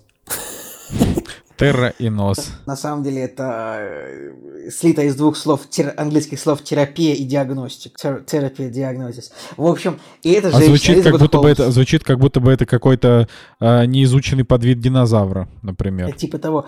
э, В общем, эта женщина, Элизабет Холмс, она в Силиконовой долине э, основала стартап, э, который должен был всему миру представить устройство, вот коробочку, прям, вот она, она создала коробочку, которая называется Эдисон, ну, потому что она была фанатом э, изобретателя Томаса Эдисона, а вся фишка изобретателя Томаса Эдисона, ну, вот, вот в, в этом фильме это рассказывается, фишка изобретателя Томаса Эдисона была в том, что он в каком-то там, в 1872 году, он рассказал всем, что придумал лампу накаливания, и лампа накаливания уже есть, но на самом деле лампы накаливания он, у него еще не было, у него еще не получалась эта лампа накаливания, он сделал ее где-то через 4 года. М, Типа в 76 Это я сейчас примерные даты говорю. Стоп. э, Короче, в э, «Сокровищах нации» в первой части, когда персонажи приводили в пример какие-то неудачи, они как раз говорили про лампочку накаливания, что он там перепробовал тысячу вариантов, пока не получил рабочий вариант. Подожди, Николай, что-то серьезно это была ситуация. Я просто не знал. Томас Эдисон объявил, что он э, создал лампу накаливания, когда он ее еще не создал. Я об этом не знал. Э, э, э, Это информация, которая преподносится в этом документальном фильме. Может быть, это не совсем верно. Ну, в общем, штука в том, Допустим. и вот она привела его в пример, что вот это такой первый человек, который э, взял себе за девиз «fake it till you make it». Типа, изображай до тех моментов, пока не получится на самом деле. То есть, вот он, значит, объявил, что у него есть эта лампочка, но на самом деле он сделал ее через 4 года. И она также, значит, она объявила, вот все, мы создаем э, аппарат, который называется Эдисон, и он, этот аппарат, этот аппарат, он сможет брать у людей 200 раз- тестов, 200 тестов крови на 200 разных болезней. Благодаря одной маленькой капле крови. То есть, ну, если вы понимаете, как ну, работает вообще эта индустрия тестов, то есть тебе, чтобы сдать тест на кровь, тебе нужно вот на каждую болезнь сдавать отдельный тест и приходить там, значит, сдавать много крови, там, венозной, кто-то боится, кто-то не боится. И вот Перед тем, чтобы пойти на операцию, нужно было сдать тучу анализов, и я впервые в жизни э, сдавал кровь, по-моему, 5 бутылочек таких вот. Я сидел реально где-то минут 10, у меня сначала одна бутылочка, потом вторая, потом третья, потом четвертая. У меня уже на пятую даже уже ничего не капало. Я думал, господи, ну ск- сколько крови там попили из меня. Вот, и если бы, э, не будем говорить, если вы не будем спойлерить, а, и вот Элизаб- изобретение талантливой предпринимательницы Элизабет Холмс, оно должно было вот именно эти вот страдания твои же прекратить. Ты должен был маленькую каплю крови сдать, буквально джик, это, эта капелька помещалась в эту коробку, эта коробка размером, ну вот, э, ну как бы как вот микроволновка, представьте такого размера, такая обычная микроволновка. Ну, представили микроволновку. У Жеки, Николай, у вас есть микроволновка дома? М, Да. У Жеки нет микроволновки, просто, может быть, Жека даже не имеет понятия э, о том, какого размера микроволновка. Жек, ты знаешь, какого размера микроволновка? Слушай, ну, наверное, могу догадаться. Вот. Э, Так вот, и, короче, вот, значит, коробка размером с микроволновку должна была все анализы сдать. И в чем уникальность этой истории? Она реально создала огромный офис, э, в котором работало там 100 человек. Были все отделы. И они реально, они реально создавали это устройство. И ей там удалось убедить кучу людей. У нее там в совете директоров, у нее там был бывший ми- министр бывший министр финансов американский, там просто старый дед великовозрастный, э, просто которого она убедила в своей идее, что она великолепна. У нее был Генри Киссинджер в составе совета директоров. У нее был какой-то пентагоновский там пятизвездный генерал в ее составе со- э, совета директоров. Э, И она А она действительно... кто? Она американка по происхождению? Да, она американка, причем она у нее абсолютно поехавшая внешность, она выглядит как вот если бы вот Марк Цукерберг, но женщина. То есть у нее безумные глаза, безумная речь у нее абсолютно. И, э, в общем, она как бы получила много денег инвесторских, в чем ее, в принципе, э, отличие в том, от предыдущих двух мошенников. Вот берем прошлых мошенников, э, значит, Билли Макфарлинд из фильма Fire, который, ну, в общем-то, просто обманул людей на одной вечеринке, да? Ну, конечно, денег поворовал. Дальше Анна Делви из сериала «Изобретая Анну», которая обманула много людей, но она не очень много денег смогла украсть и как бы там как-то обмануть. Значит, компания Terranos, э, Элизабет Холмс, она в какой-то момент, эта компания, Это, вот, это произошло недавно, типа это было в 2015 году, в 2016. То есть теоретически мы могли об этом читать все в этом самом. Так в том-то и а, дело, могли я, я-то просто знаю историю, да, поэтому я, Вот, чит- я читал да. про это. Ее, и- ее компания оценивалась в 9 миллиардов долларов. Это большие деньги, 9 миллиардов долларов, ну, это много. Это 9 миллиардов долларов, это... э, сколько Еще с какой-нибудь Роснано такие. Ха. Не, ну типа... в- 800 миллиардов рублей, это 9 миллиардов долларов, это очень много. Э, Так вот, и, в общем, это интересная, конечно же, история. То есть там берутся ну, интервью у сотрудников, о том, как бы, о том, как у нее был подход к тому. Там, вообще, там самое интересное эта история, это то вот, э, то вот, как ее концепция, вот, ну, не смогла просто превратиться в жизнь, просто потому, что она хотела, на самом деле, изобрести слишком тяжелую технологию, то есть неизобретаемую. Хотя, а все в это верили невероятным образом, все в это верили, все как бы продолжали в нее инвестировать. Ну, как бы, я даже не знаю, вы можете посмотреть, то есть, этот не, не такой, прям, не, не могу сказать, что прям супер захватывающий какой-то документальный фильм, прям невероятный, но вот именно как э, фильм про самого большого мошенника 21 века, наверное, он, он интересный. Так И подожди, там а ее в итоге в тюрьму-то посадили? она прямо сейчас, прямо сейчас идет суд, и вот, вот прямо сию секунду. И вот просто последние новости э, по суду, они типа от марта 2022 года. И, по-моему, в ближайшее время она сядет в тюрьму. Вот. Потому что, э, как бы, да, сядет в тюрьму, скорее всего. Вот. Ну, короче, там, конечно, там на очень интересном уровне, у нее была реально очень интересная технология. Она интересная, очень крутую вещь. Она хотела быть как Apple среди медицинских компаний, то есть вот она хотела всем реально жизнь улучшить. Ну, я сложно сказать. Вот у этих, в этих мошенников их, их хрен их поймешь. Типа, они правда э, уверены, что у них все получится, или они изначально хотят всех замошенничать, так сказать. Но, Николай, спроси что-нибудь еще, направь мое повествование куда-нибудь. Ой, ну я даже не знаю. Ну вот хорошо, давай так, вопрос. Это, получается, двухчасовой просто фильм, это не сериал. А, И э, как бы он, он снят, ну типа не, не с... е- э, То есть как бы это правильно объяснить? То есть там появляется реальная она, правильно? Ну, там ее, там, короче, ее очень много просто из разных футажей, которые она снимала для каких-то пиар-компаний, для интервью. Ну то есть тедов. специально Ну, то для есть, фильма там ничего нет, да, с ней? Вот именно... а, Конкретно с ней, я так понимаю, специально для фильма ничего нет, а, просто потому что с ней и так очень много контента, который дает, ну, исчерпывающие вопросы на все происходящее да? в фильме. Да, да, да. И, ну, в общем, да.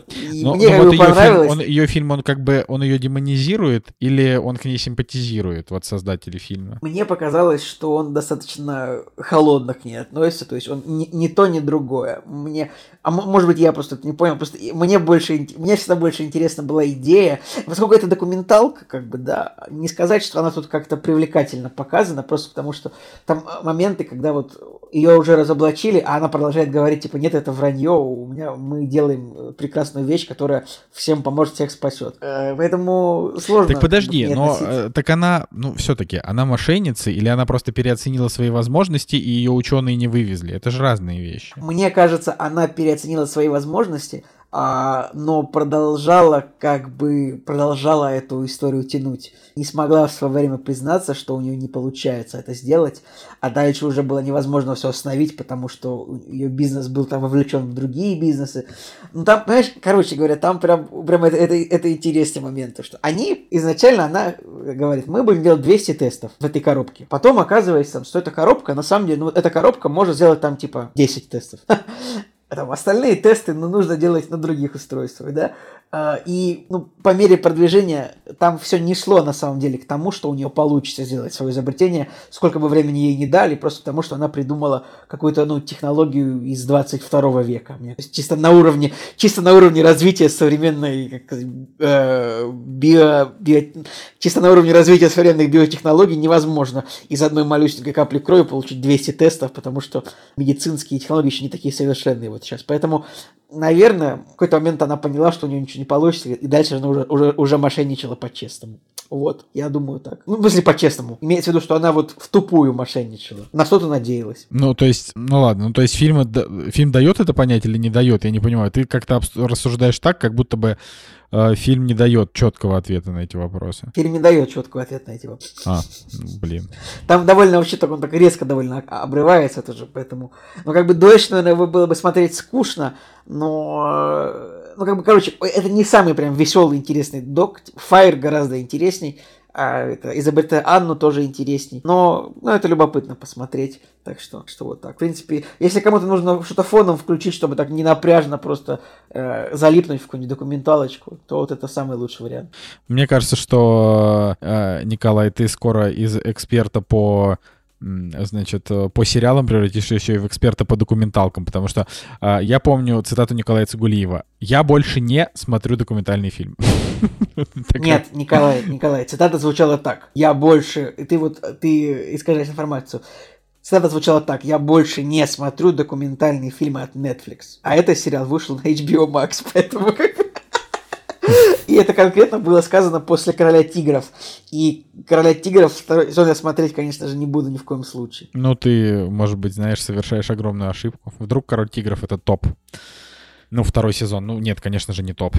Ладно. Но, в общем, это интересно, но я, наверное, не буду смотреть, потому что если ты сам сказал, что это не супер, то что тратить на это лишнее время? А, но вообще вот это... Ну, конечно, ну, я не знаю, сколько ты часов потратишь на полторы тысячи страниц бесконечной шутки? Я потрачу на это месяцев семь. Ну, ну так там, извините, что я получу от бесконечной шутки и что я получу от... Э... Ну, от этого фильма нет, от этого фильма ты тоже что-то получишь, потому что, как бы, ну, это вообще, это удивительно, как можно вот там 4 или 5 лет э, получать деньги э, под неработающую технологию, инвестиции, какой-то э, какой-то credibility от публики, как бы, вот, ну, и в Америке, в стране, в которой, как бы, ну... Но там тоже, там это тоже обыгрывается, то, что инвесторы, нет, то, что стартаперы постоянно занимаются тем, что они обманывают своих инвесторов. Это вот то, что в Силиконовой долине там просто все, все, все лжецы и фантазеры, которые, ну, половина стартапов, которые там как, как грибы на дрожжах растут, это все неправда. И нужно аккуратно деньги вкладывать. Так что если у вас будет лишняя сотня миллионов долларов, вы смотрите внимательно, прежде чем вкладывать их в какой-нибудь э, биомедицинский стартап, а лучше купите у нас на бусте какую-нибудь песню, чтобы мы ее вам спели с Николаем Солнышко хором. Мы неплохо, неплохо поем песню 100 Miles. 500 Miles. Да. When и еще песня, и еще неплохо поем песню, а, которая называется Boss Nigger. Э, все. Вот так вот. Блин, ну Николай, босс Нигер мы уже исполняли в кактусе и под, под аккомпанемент, и вообще это было прекрасно, конечно. Ой, беззаботные времена, когда можно было спеть босс Нигера. А, значит, мы идем дальше. Мы идем дальше. И у нас на повесточке, значит, фильм, который называется все везде и сразу. И коль уж вы последние 40 минут, а то и час разговаривали, значит, с этого фильма начну я. Короче, все везде и сразу. Это а, во-первых, это последняя действительно крутая и мощная премьера в кинотеатрах в России за последние несколько месяцев. Нет, на ближайшие несколько месяцев, вот так вот правильно сказать, если там рынок восстановится когда-то. А если нет, тогда это вообще последняя хорошая премьера, которая есть. А, и вот как раз а, все везде и сразу это фильм «Студия 24», которая вот после, последняя ушла из, э, ну, из российского проката, но все везде и сразу показывают, потому что кинокомпания Вольга или Вольга. Все еще, простите, не, не знаю, как их правильно называть. А, Чека, пора бы уже, наверное, пора бы уже, наверное, выучить. Ну, пусть будет, пусть будет Вольга. А, значит, э, они э, успели выкупить права на этот фильм полностью, потому что есть вот разные пути выкупа прав. И бывает, когда выкупают полностью, а бывает, когда выкупают частично, и оставшиеся отдают, э, значит, э, ну, после уже сборов. И надо сказать, что э, я не знаю, сколько в итоге фильм соберет в России, я правда не знаю. А на данный момент он там собрал что в районе 350 тысяч долларов. Но я хочу сказать, что, во-первых, все везде и сразу это потенциально фильм года. Я, ну, не, не знаю, как бы во что в итоге выльется этот год, а, и будут ли какие-то в нем шедевры. А, опять же, лучшую часть этих фильмов мы все равно увидим только через год перед Оскаром 2023. вот. Но из вот актуальных фильмов, которые выходят прямо сейчас, все везде и сразу, это, во-первых, лучшее, что я видел в этом году. А, во-вторых, это однозначно самый оригинальный фильм, который я видел за последние годы. Э, и это действительно в своем роде, своего рода шедевр. Вот. Поэтому вот сейчас абсолютно серьезно. Если вы живете, а, значит, э, в России и ходите в кино, но на этот фильм не сходили, просто сходите, чтобы поддержать прокатчиков, потому что это вот лучшее, что вы можете сделать сейчас а, для Вольги, потому что ребята очень много хорошего всего привозят, и в ближайшее время непонятно, как у них будут идти дела, а тут мало того, что вы их поддержите, так вы еще и посмотрите просто охренительное кино. А, сразу совет э, смотреть его с субтитрами, потому что там, где его смотрели мы, э, была возможность только с, э, в дубляже в российском а, потому что тут, ну, значит, вот сюда не привозят фильмы с русскими субтитрами. Тут привозят или в дубляже, или на языке страны. Вот, поэтому здесь, здесь только такая возможность. Но, как, как бы мы знаем из трейлера, тут есть очень много шуток, построенных на том, что... Ну, не то, что шуток, а здесь есть э, такая комичность тем, что героиня, она азиатка, и она как бы говорит по-английски с акцентом. Вот русский дубляж, он полностью э, этот момент утратил. Вот. А, значит, что можно сказать про фильм «Все и сразу»? А, значит, для начала давайте так. Вот, если вы хотите на него сходить в кино а, и вообще не хотите про него ничего знать, просто сразу сейчас перематывайте вперед, я не знаю, там на 15 минут. Так. А, да. Так, это Вот. полезная информация для меня сейчас была. Нет, а ты, Николай, будешь слушать и с нами обсуждать. Но мы не будем спойлерить. Мы, мы, не, мы не будем спойлерить, это точно, потому что... Ну, короче, давайте так. Этот фильм- Говори это- за себя. Этот... Ну, нет, нет, нет, Джек, мы не будем спойлерить этот фильм, потому что это, это такое удовольствие, которое просто, ну, ну, нельзя портить. Но надо сказать, что его как бы и не заспойлерить, потому что это очень специфический в этом плане фильм. Короче, фильм идет два с половиной часа, ну, 2.20, окей.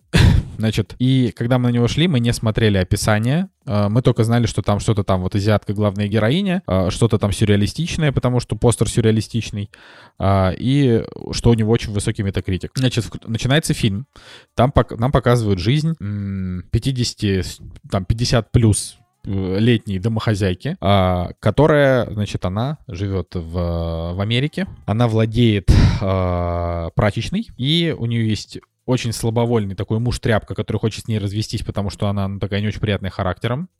А, у нее есть отец, который, э, он уже старенький, и он ее все время пилит. У нее есть дочь лесбиянка, которая, э, значит, ну, ее мать об этом знает, но об этом не знает дедушка, то есть ее дедушка и отец главной героини. И вот ее дочь, она как бы хочет об этом объявить.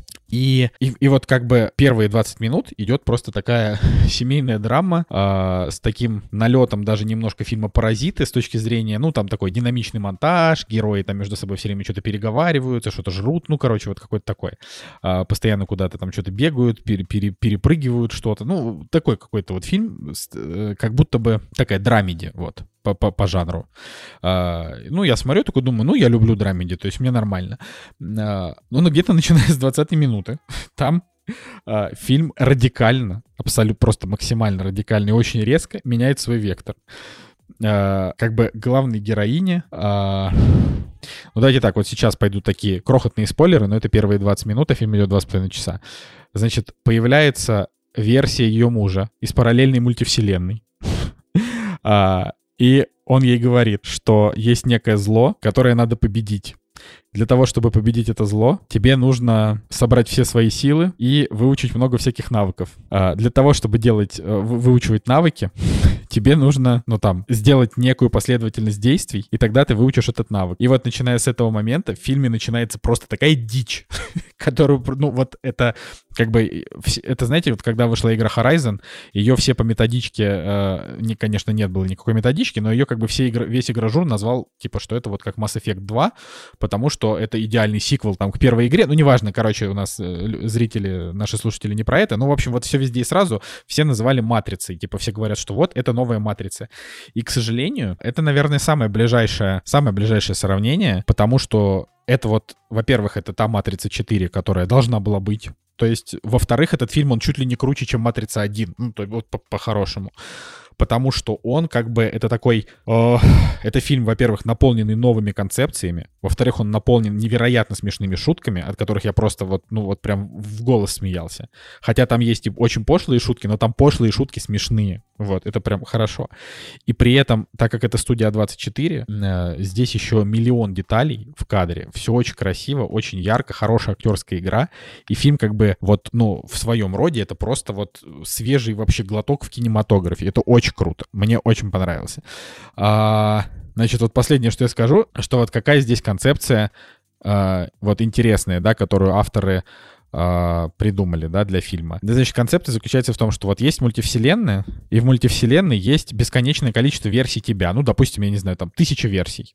И вот какая-то версия тебя, допустим, знает кунг-фу, а другая версия тебя, например, а, вот чтобы не заспойлерить, да, потому что там очень много веселого. Значит, там, не знаю, какая-нибудь другая версия тебя умеет, э, не знаю, останавливать пули. Э, еще какая-то версия тебя э, это какая-нибудь актриса, которая очень громко поет. Ну, в общем, неважно. В общем, есть вот какие-то версии. И вот, допустим, тебе хочется в твоей текущей, чтобы твоя текущая версия, в которой ты сейчас, выучила кунг-фу.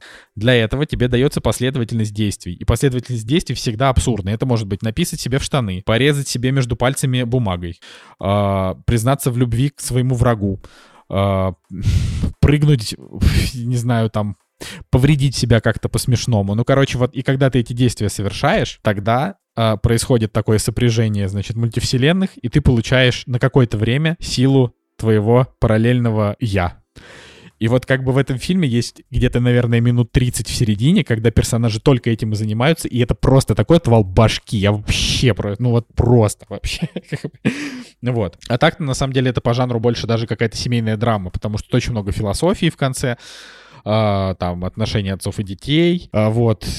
Но я, правда, то есть сказать, что я от фильма в восторге, ну, это не совсем правильное утверждение. То есть я просто впечатлен тем, насколько он крутой, многогранный, разноплановый. А, но он для меня чуть-чуть затянутый. Минут вот на 15-20 он бы мог быть покороче, и тогда я бы вообще ему поставил бы, наверное, 10. Ну вот, а так он немножко подзатянулся, и под конец я уже утомился, потому что там слишком много всего, и как бы ты уже просто... Ты как... Я, я вот не помню, какой ты вот ближайшее, когда в тебя летит столько всего нового, что ты не успеваешь даже это переварить. Вот, так вот то, что я хотел сказать. Мне посчастливилось э, сходить на этот фильм в кино, причем ходили с субтитрами. Удивительно. в текущих реалиях это, конечно, удивительно, потому что для меня вообще фильм грянул как гром среди ясного неба. Я про него даже ничего и не знал. Тогда я тоже. Да, да. обычно как-то все-таки, раз мы в этом а, мире кинематографа крутимся, вертимся, э, про фильмы более-менее слышно. А здесь он появился, все про него как-то разом начали говорить о том, что это круто, в том, что это можно можно сейчас посмотреть в кино. И такие разговоры шли вплоть до того, что это прям э, спасение отечественного кинематографа. Ну, в плане там сборов, э, в плане хорошего кино и так далее, и так далее. Ну, и я, честно говоря, даже не смотря трейлер, вот мы просто сразу же взяли билеты и тоже пошли в кинотеатр. Здесь небольшая ремарочка. Э, пошли в Ленфильм, потому что там были субтитры. И, знаете, взяли в Ленфильме еще один э, сеанс на выходные э, кино. И вы знаете что? Произошло. Очень интересно. У меня есть вопрос к Клинфильму, потому что, условно, мы там взяли билеты за 200 рублей, а, а на следующий день приходит а, уведомление о том, что показ отменился, вам деньги вернутся, но показ на самом деле не, не отменяется, а он стоит теперь вместо, условно, там 200 рублей 350. А как ну, это Жек, так? А какие, какие могут быть вопросы у тебя? Ну, 200 рублей мало. Нет, ну это... Подожди, а как это вообще так? Это что за, что за бред? Николай просто шутит, если что. очень странно. Очень странно. Ну ладно, все равно спасибо спасибо Ленфильму, то, что они с субтитрами хотя бы показывали все везде и сразу, и, в принципе, можно было оценить этот фильм. А по поводу субтитров. Наверное, да, круто то, что мы его посмотрели с сабами, но очень много в начале речи, которая вот прям быстро-быстро-быстро из-за того, что нужно было создателям показать а, суматоху в жизни главного персонажа, субтитры даже иногда было, я вот не успевал даже читать. Поэтому тут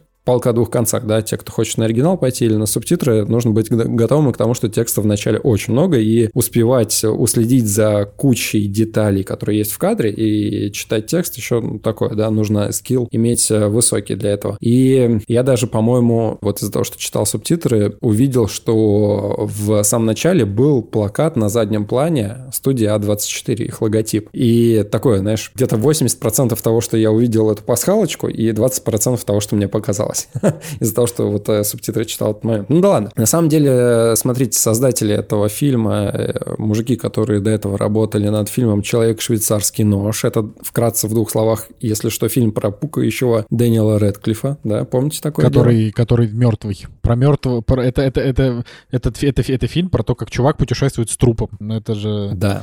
При этом фильм охрененный. Поэтому нужно как бы сразу понимать, да, к чему вас э, все везде сразу может привести. В общем, я сразу забегая вперед, скажу, что я поставил фильму 9, и для меня фильм, прежде всего, это ода пацифизму. Да, здесь есть, получается, семейная драма, есть какие-то проблемы, есть мультивселенная и так далее. Но к чему приводит фильм? Он приводит к тому, что он в конце, в конце сам говорит о том, что не нужно решать э, все вопросы с помощью насилия, да, нужно, наоборот, э, решать проблемы с помощью любви, добра и вот э, ну, хороших поступков. И тогда как бы корень зла да, его возможно победить, преодолеть проблемы. И фильм как бы говорит о том, что это единственный правильный путь. Да, ты можешь с помощью насилия а, решать вопросы, но на самом деле как бы это приведет к еще большим плохим последствиям. Вот пацифизм — это другой вариант. И если же придерживаться этой мысли, то в начале даже, да, чтобы войти в, в, вот, в мультивселенную, там один из там, нескольких шагов — это сказать своему врагу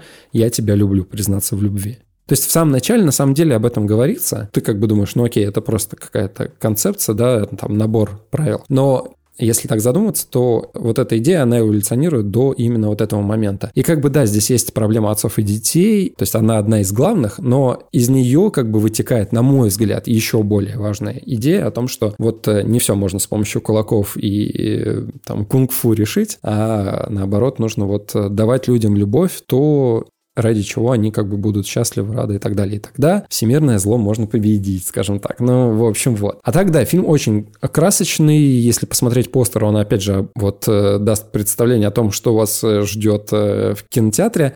Но лучше не присматривайтесь, к постеру. Мы же, да, не смотрели трейлер, и для меня как бы тоже было открытие. Я могу так сказать, что в принципе это вот если человек-швейцарский нож встретится с матрицей, и у них будет сын в виде маски, и потом они заведут какую-то родню, и, короче, вот такой набор фильмов вообще какой-то дикий. Да, но при всем при этом у фильма есть э, свое оригинальное лицо, потому что он больше такой в трэш уходит, и с помощью э, именно трэша подводит к тебя к э, таким благим идеям. Ну, Жень, Жень, на сцене про енота я думал, что я просто в обморок от смеха упаду, честно говоря. Какой-то вот человек швейцарский нож. Ты сидишь, смотришь и думаешь, господи, ну что это за дикий реально полет фантазии, который, вот, казалось бы, уже все, что можно, уже придумали. Кстати, по поводу мультивселенных можно еще отметить то, что вот, допустим, да, у нас есть э, мультивселенные, там, Человек-паук, да, у нас там Мстители, что у нас там еще по мультивселенным было, да, еще, еще, еще что-то, да даже мультик, да, Человек-паук через вселенные. Смотри, меня всегда в мультивселенных что не нравилось? То, что вот, допустим, да, мы берем Человека-паука последнего, да, и у нас из мультивселенных появляются только персонажи, которых мы знали до этого. Все, на этом мультивселенная схлопывается, и, пожалуйста, живите вот в этих там ограничениях и так далее. А Человек-паук через вселенные мультик, там чуть побольше, да, вариативности. Там нам показали такого, такого паука, но все равно их было не очень много. А здесь мультивселенная, да, и тебе реально минут пять показывают какое-то большое количество мультивселенных, генерации вариаций с э, вот этим персонажем, которое возможно. И мое внутреннее вот это вот желание э, увидеть в фильме вот это действительно разнообразие того, чего может быть мультивселенной, действительно, может быть такое, может быть такое, может быть такое. Вот эта вот вариативность, она в фильме есть. И это круто, потому что если тебе говорят мультивселенная, пожалуйста, ты ее получаешь вот э, на все деньги, скажем так, которые вы заплатите в поход в кино. В принципе, на самом деле, есть и кунг-фу, есть и юмор, и да вообще всевозможные всякие атрибуты, которые людям понравятся. Кунг-фу, на самом деле, вот прям такое классическое. Есть, например, вот э, в сцене с битвой с э, там поясной сумкой, допустим. И я такой думаю, блин, а вот здесь было бы круто, если бы на самом деле ее мужа сыграл Джеки Чан, потому что чувак немножко похож на Джеки Чана. Он, кстати, правда, вот. немножко похож на Джеки Чана, мы тоже это заметили. Николай, ты у нас, ты у нас ничего не, не спросишь, да, про этот фильм? Я не, спро... я не спрошу, потому что а, ты предупредил заранее, что если вы собираетесь смотреть этот фильм в кино, перемотайте 15 минут, и я уже в будущем. Ты понимаешь, что задав мне этот вопрос, ты порвал временной пространство-временной континуум и вырвал меня из момента на 3,5 минуты вперед. То есть ты понимаешь, что, ну, галактика теперь схлопнется из-за твоего тупого вопроса. То есть ты решил все-таки не слушать наш, наш, наш разговор? Да, правильно, правильно, пусть не слушает. Ну, вообще, я не согласен. Нормально, историю про Жекины береты я слышал. Это же не Человек-паук э, этот три, знаете. Николай, ты сам сказал, ты сам отправил меня в будущее. Я уже в будущем. Господи. Назад Моем? в будущее. А, в начале, вот если так неподготовленным идти, первые 20 минут могут показаться тяжелыми, потому что я первые 20 минут сидел и думал, господи, ну сколько... Реально очень много суматохи на, на экране, и это было тяжело достаточно вынести, потому что прям всеми силами пытаются показать, что жизнь у главного персонажа тяжелая, да, и вот я такой, да, я понял уже, да, вот плюс вся вот эта вот китайская атрибутика, где персонаж пытается 40 дел уместить э, там в одну минуту. Короче, вот первые 20 минут было, наверное, тяжеловато вынести. Потом, когда уже появляется мультивселенная, уже становится прям, фух, можно выдохнуть и э, идти дальше. Ну, короче, 9 из 10 я крайне остался доволен и такой очень яркий experience. Первая матрица все-таки лучше, но все везде и сразу где-то очень близко. Ну, По эмоциям, по впечатлениям. Да, но может быть даже вот для 22 года это даже и покруче, чем «Матрица». Учитывая, что как бы, э, ну, сейчас первая «Матрица» смотрится как все-таки старый, но крутой фильм в жанре там киберпанк, там про всяких ха- хацкеров и прочее, и это как бы было актуально на тот момент. Сейчас типа мультивселенные более актуальны, э, и это, конечно, хорошо. Да, ну, э, просто вот сходите, пожалуйста, в кино. Это, это того стоит. Вот. Ладно, а, напоследок я расскажу чуть-чуть про мини-сериал, ну совсем чуть-чуть. Э, Значит, э, год назад где-то, даже, может, меньше, начали появляться совершенно потрясающие фотки, где Лили Джеймс, это такая супер милая девочка из э, фильмов «Малыш на драйве», клуб «Золушка», клуб любителей книг и пирогов из, компью- из, из картофельных очистков, ну, в общем, вот вы можете, наверное, знать. Это она еще играла в фильме «Yesterday» Дэнни Бойла. Значит, это вот просто такая вот просто тупо милая английская актриса. да, прям такая вот ми- ми- милашка. И Себастьян Стэн. Это зимний солдат. Баки. Да, Баки. Баки. Значит, а, начали появляться фотографии, где они играют Памелу Андерсон и Томми Ли. И, на этих, и люди с этих фотографий просто офигели, потому что, а, ну, типа, это какое-то невероятное абсолютно сходство, просто, ну, вообще невероятное. А, значит, и сказали, вот сериал типа Пэм и Томми про их отношения, значит. Я, конечно же, стал этого ждать, потому что, ну, ну мне интересно, да. Я такой думаю, нифига себе. А, это- а скажи, а, а почему тебе интересно? Мне интересно, потому что... Я не знаю даже почему. Ну, наверное, потому А- что... А, а ну, в первую Кардашьянов очередь... ты не... А, а Кардашьянов шоу ты не смотришь? Ну нет, Или ну это- там это Оз- совсем- Осборнов. Мне просто... Мне почему-то кажется, что вот этот сериал, это контент на этом уровне примерно, нет? Нет, это контент Ну, на то уровне... есть какой-то какой-то не интеллектуальный контент, нет? Мне чуть-чуть нет такого ощущения. Нет, это сериал на 8 из 10, э, напоминающий э, фильм «Горе-творец», если вы смотрели про Томми Вайсо, вот, э, Джеймса Франка. То есть это... Короче, меня это в первую очередь заинтересовало, потому что Пэм и Томми... Ну, мне было просто... Как-то вот я невероятно хайпанул от того, как они выглядят. То есть они просто прям... Ну, ну, очень похожи.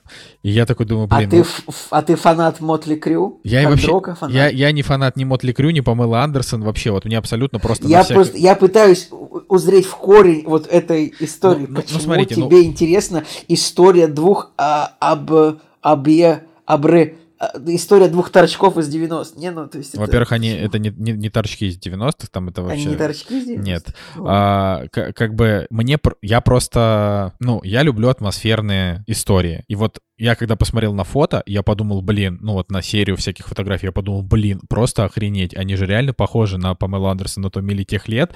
А я же там смотрел MTV э, в свои детские годы, и там было... Они тоже по- по-всякому мелькали. И я такой думаю, ну это прям... Вот мне интересно, о чем же будет этот сериал, а, учитывая то, насколько они как-то невероятно поработали художники, там, постановщики, декораторы, не декораторы, а как их называют, визажисты, там, ну, в общем, вот.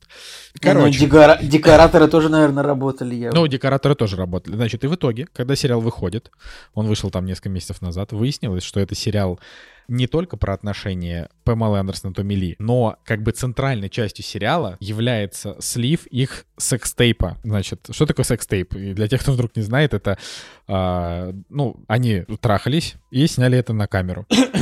И вот когда я был в таком подростковом возрасте, я смотрел это видео. Оно оно было не очень, простите, возбуждающее, да.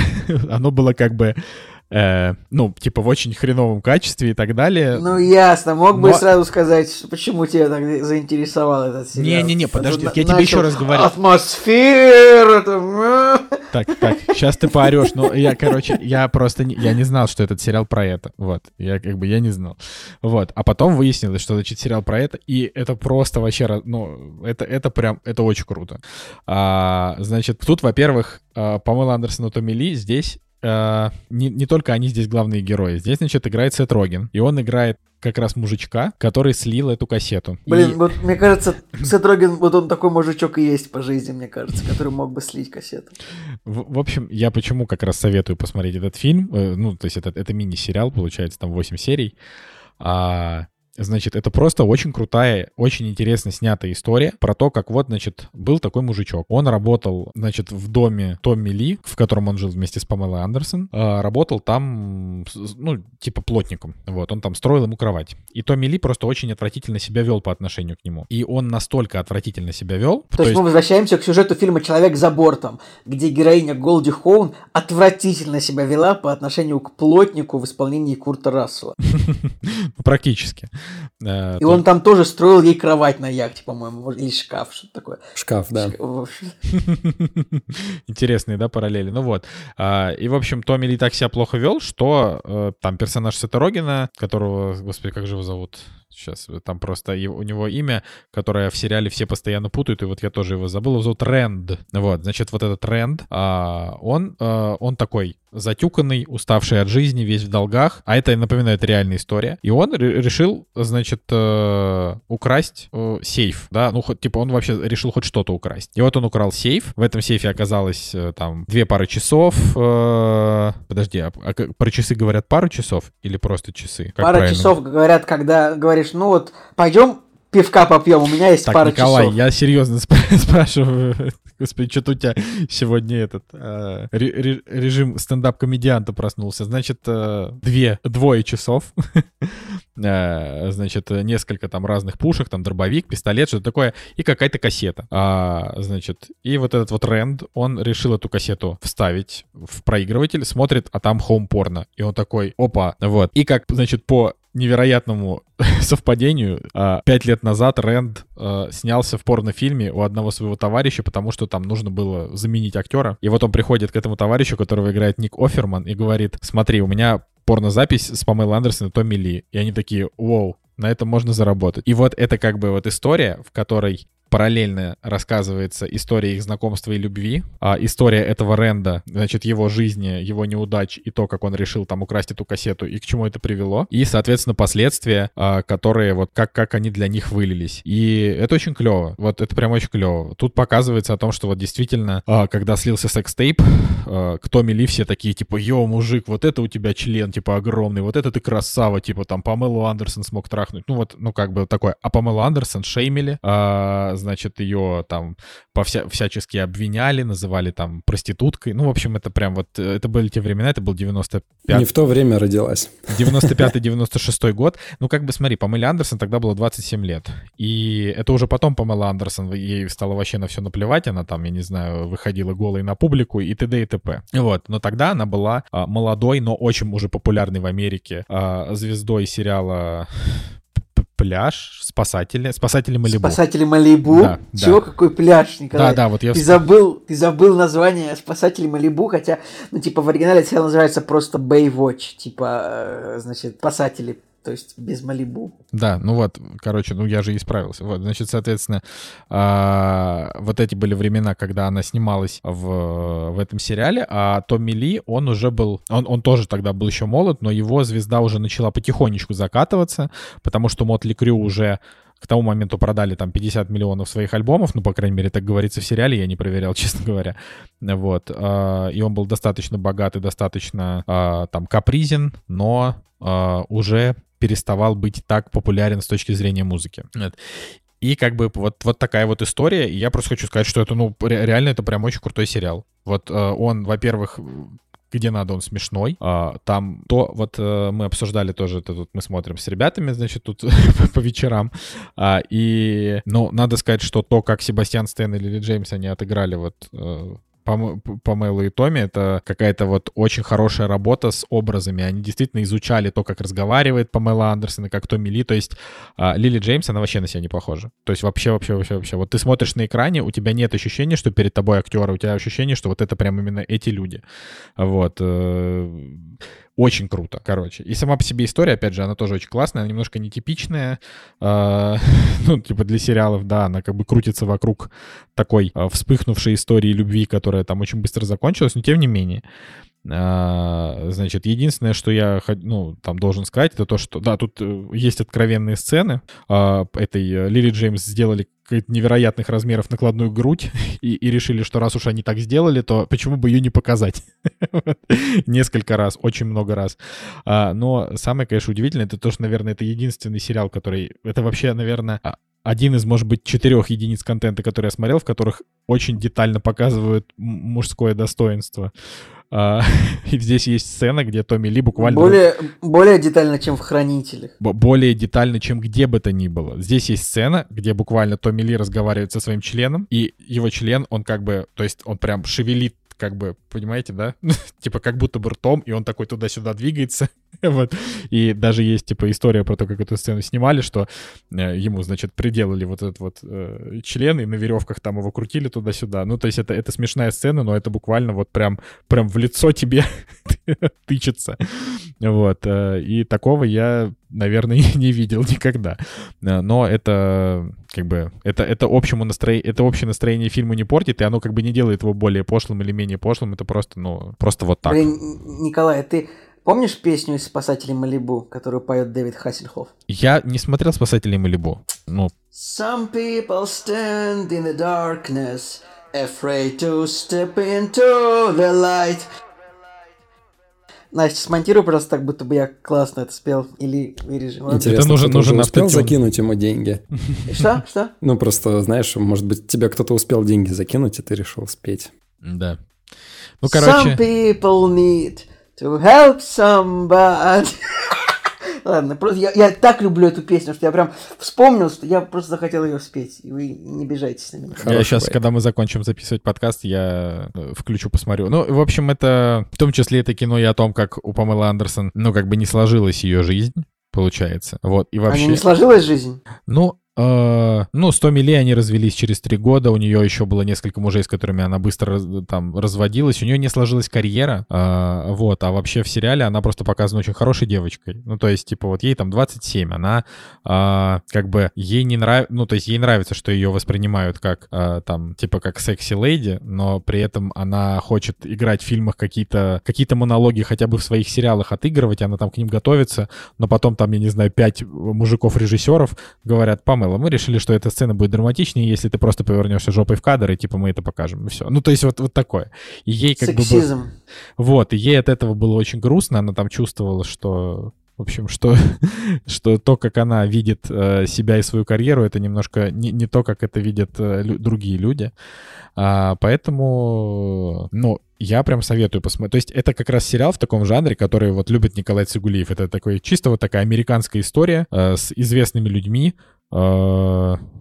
ну, в которой есть несколько интересных вводных, да, то есть, например, здесь там наиболее интересные вводные, это то, что тут вот рассказывается параллельная история вот этого вот Ренда, который слил эту кассету, который потом, значит, там скрывался. А, ну и, конечно же, тут просто, это же вот как бы кино на рубеже э, когда интернет только начал появляться, и вот, например, этот секс-тейп, он сначала они его продавали, а, короче, они его начали продавать через интернет, но не типа заливая видео, а они как бы создали сайт, а, ты, ты проводишь на этом сайте оплату, она уходит куда-то там, значит, в их, на офшорный счет, который там они создали, вот, а человеку, который это заказал, ему приходит эта кассета. Потом со временем, ну, то есть это, я говорю, это прям прикольный, прикольный сериал. Потом со временем, значит, начали появляться чуваки, которые просто буквально на улице начали этот секс-тейп продавать.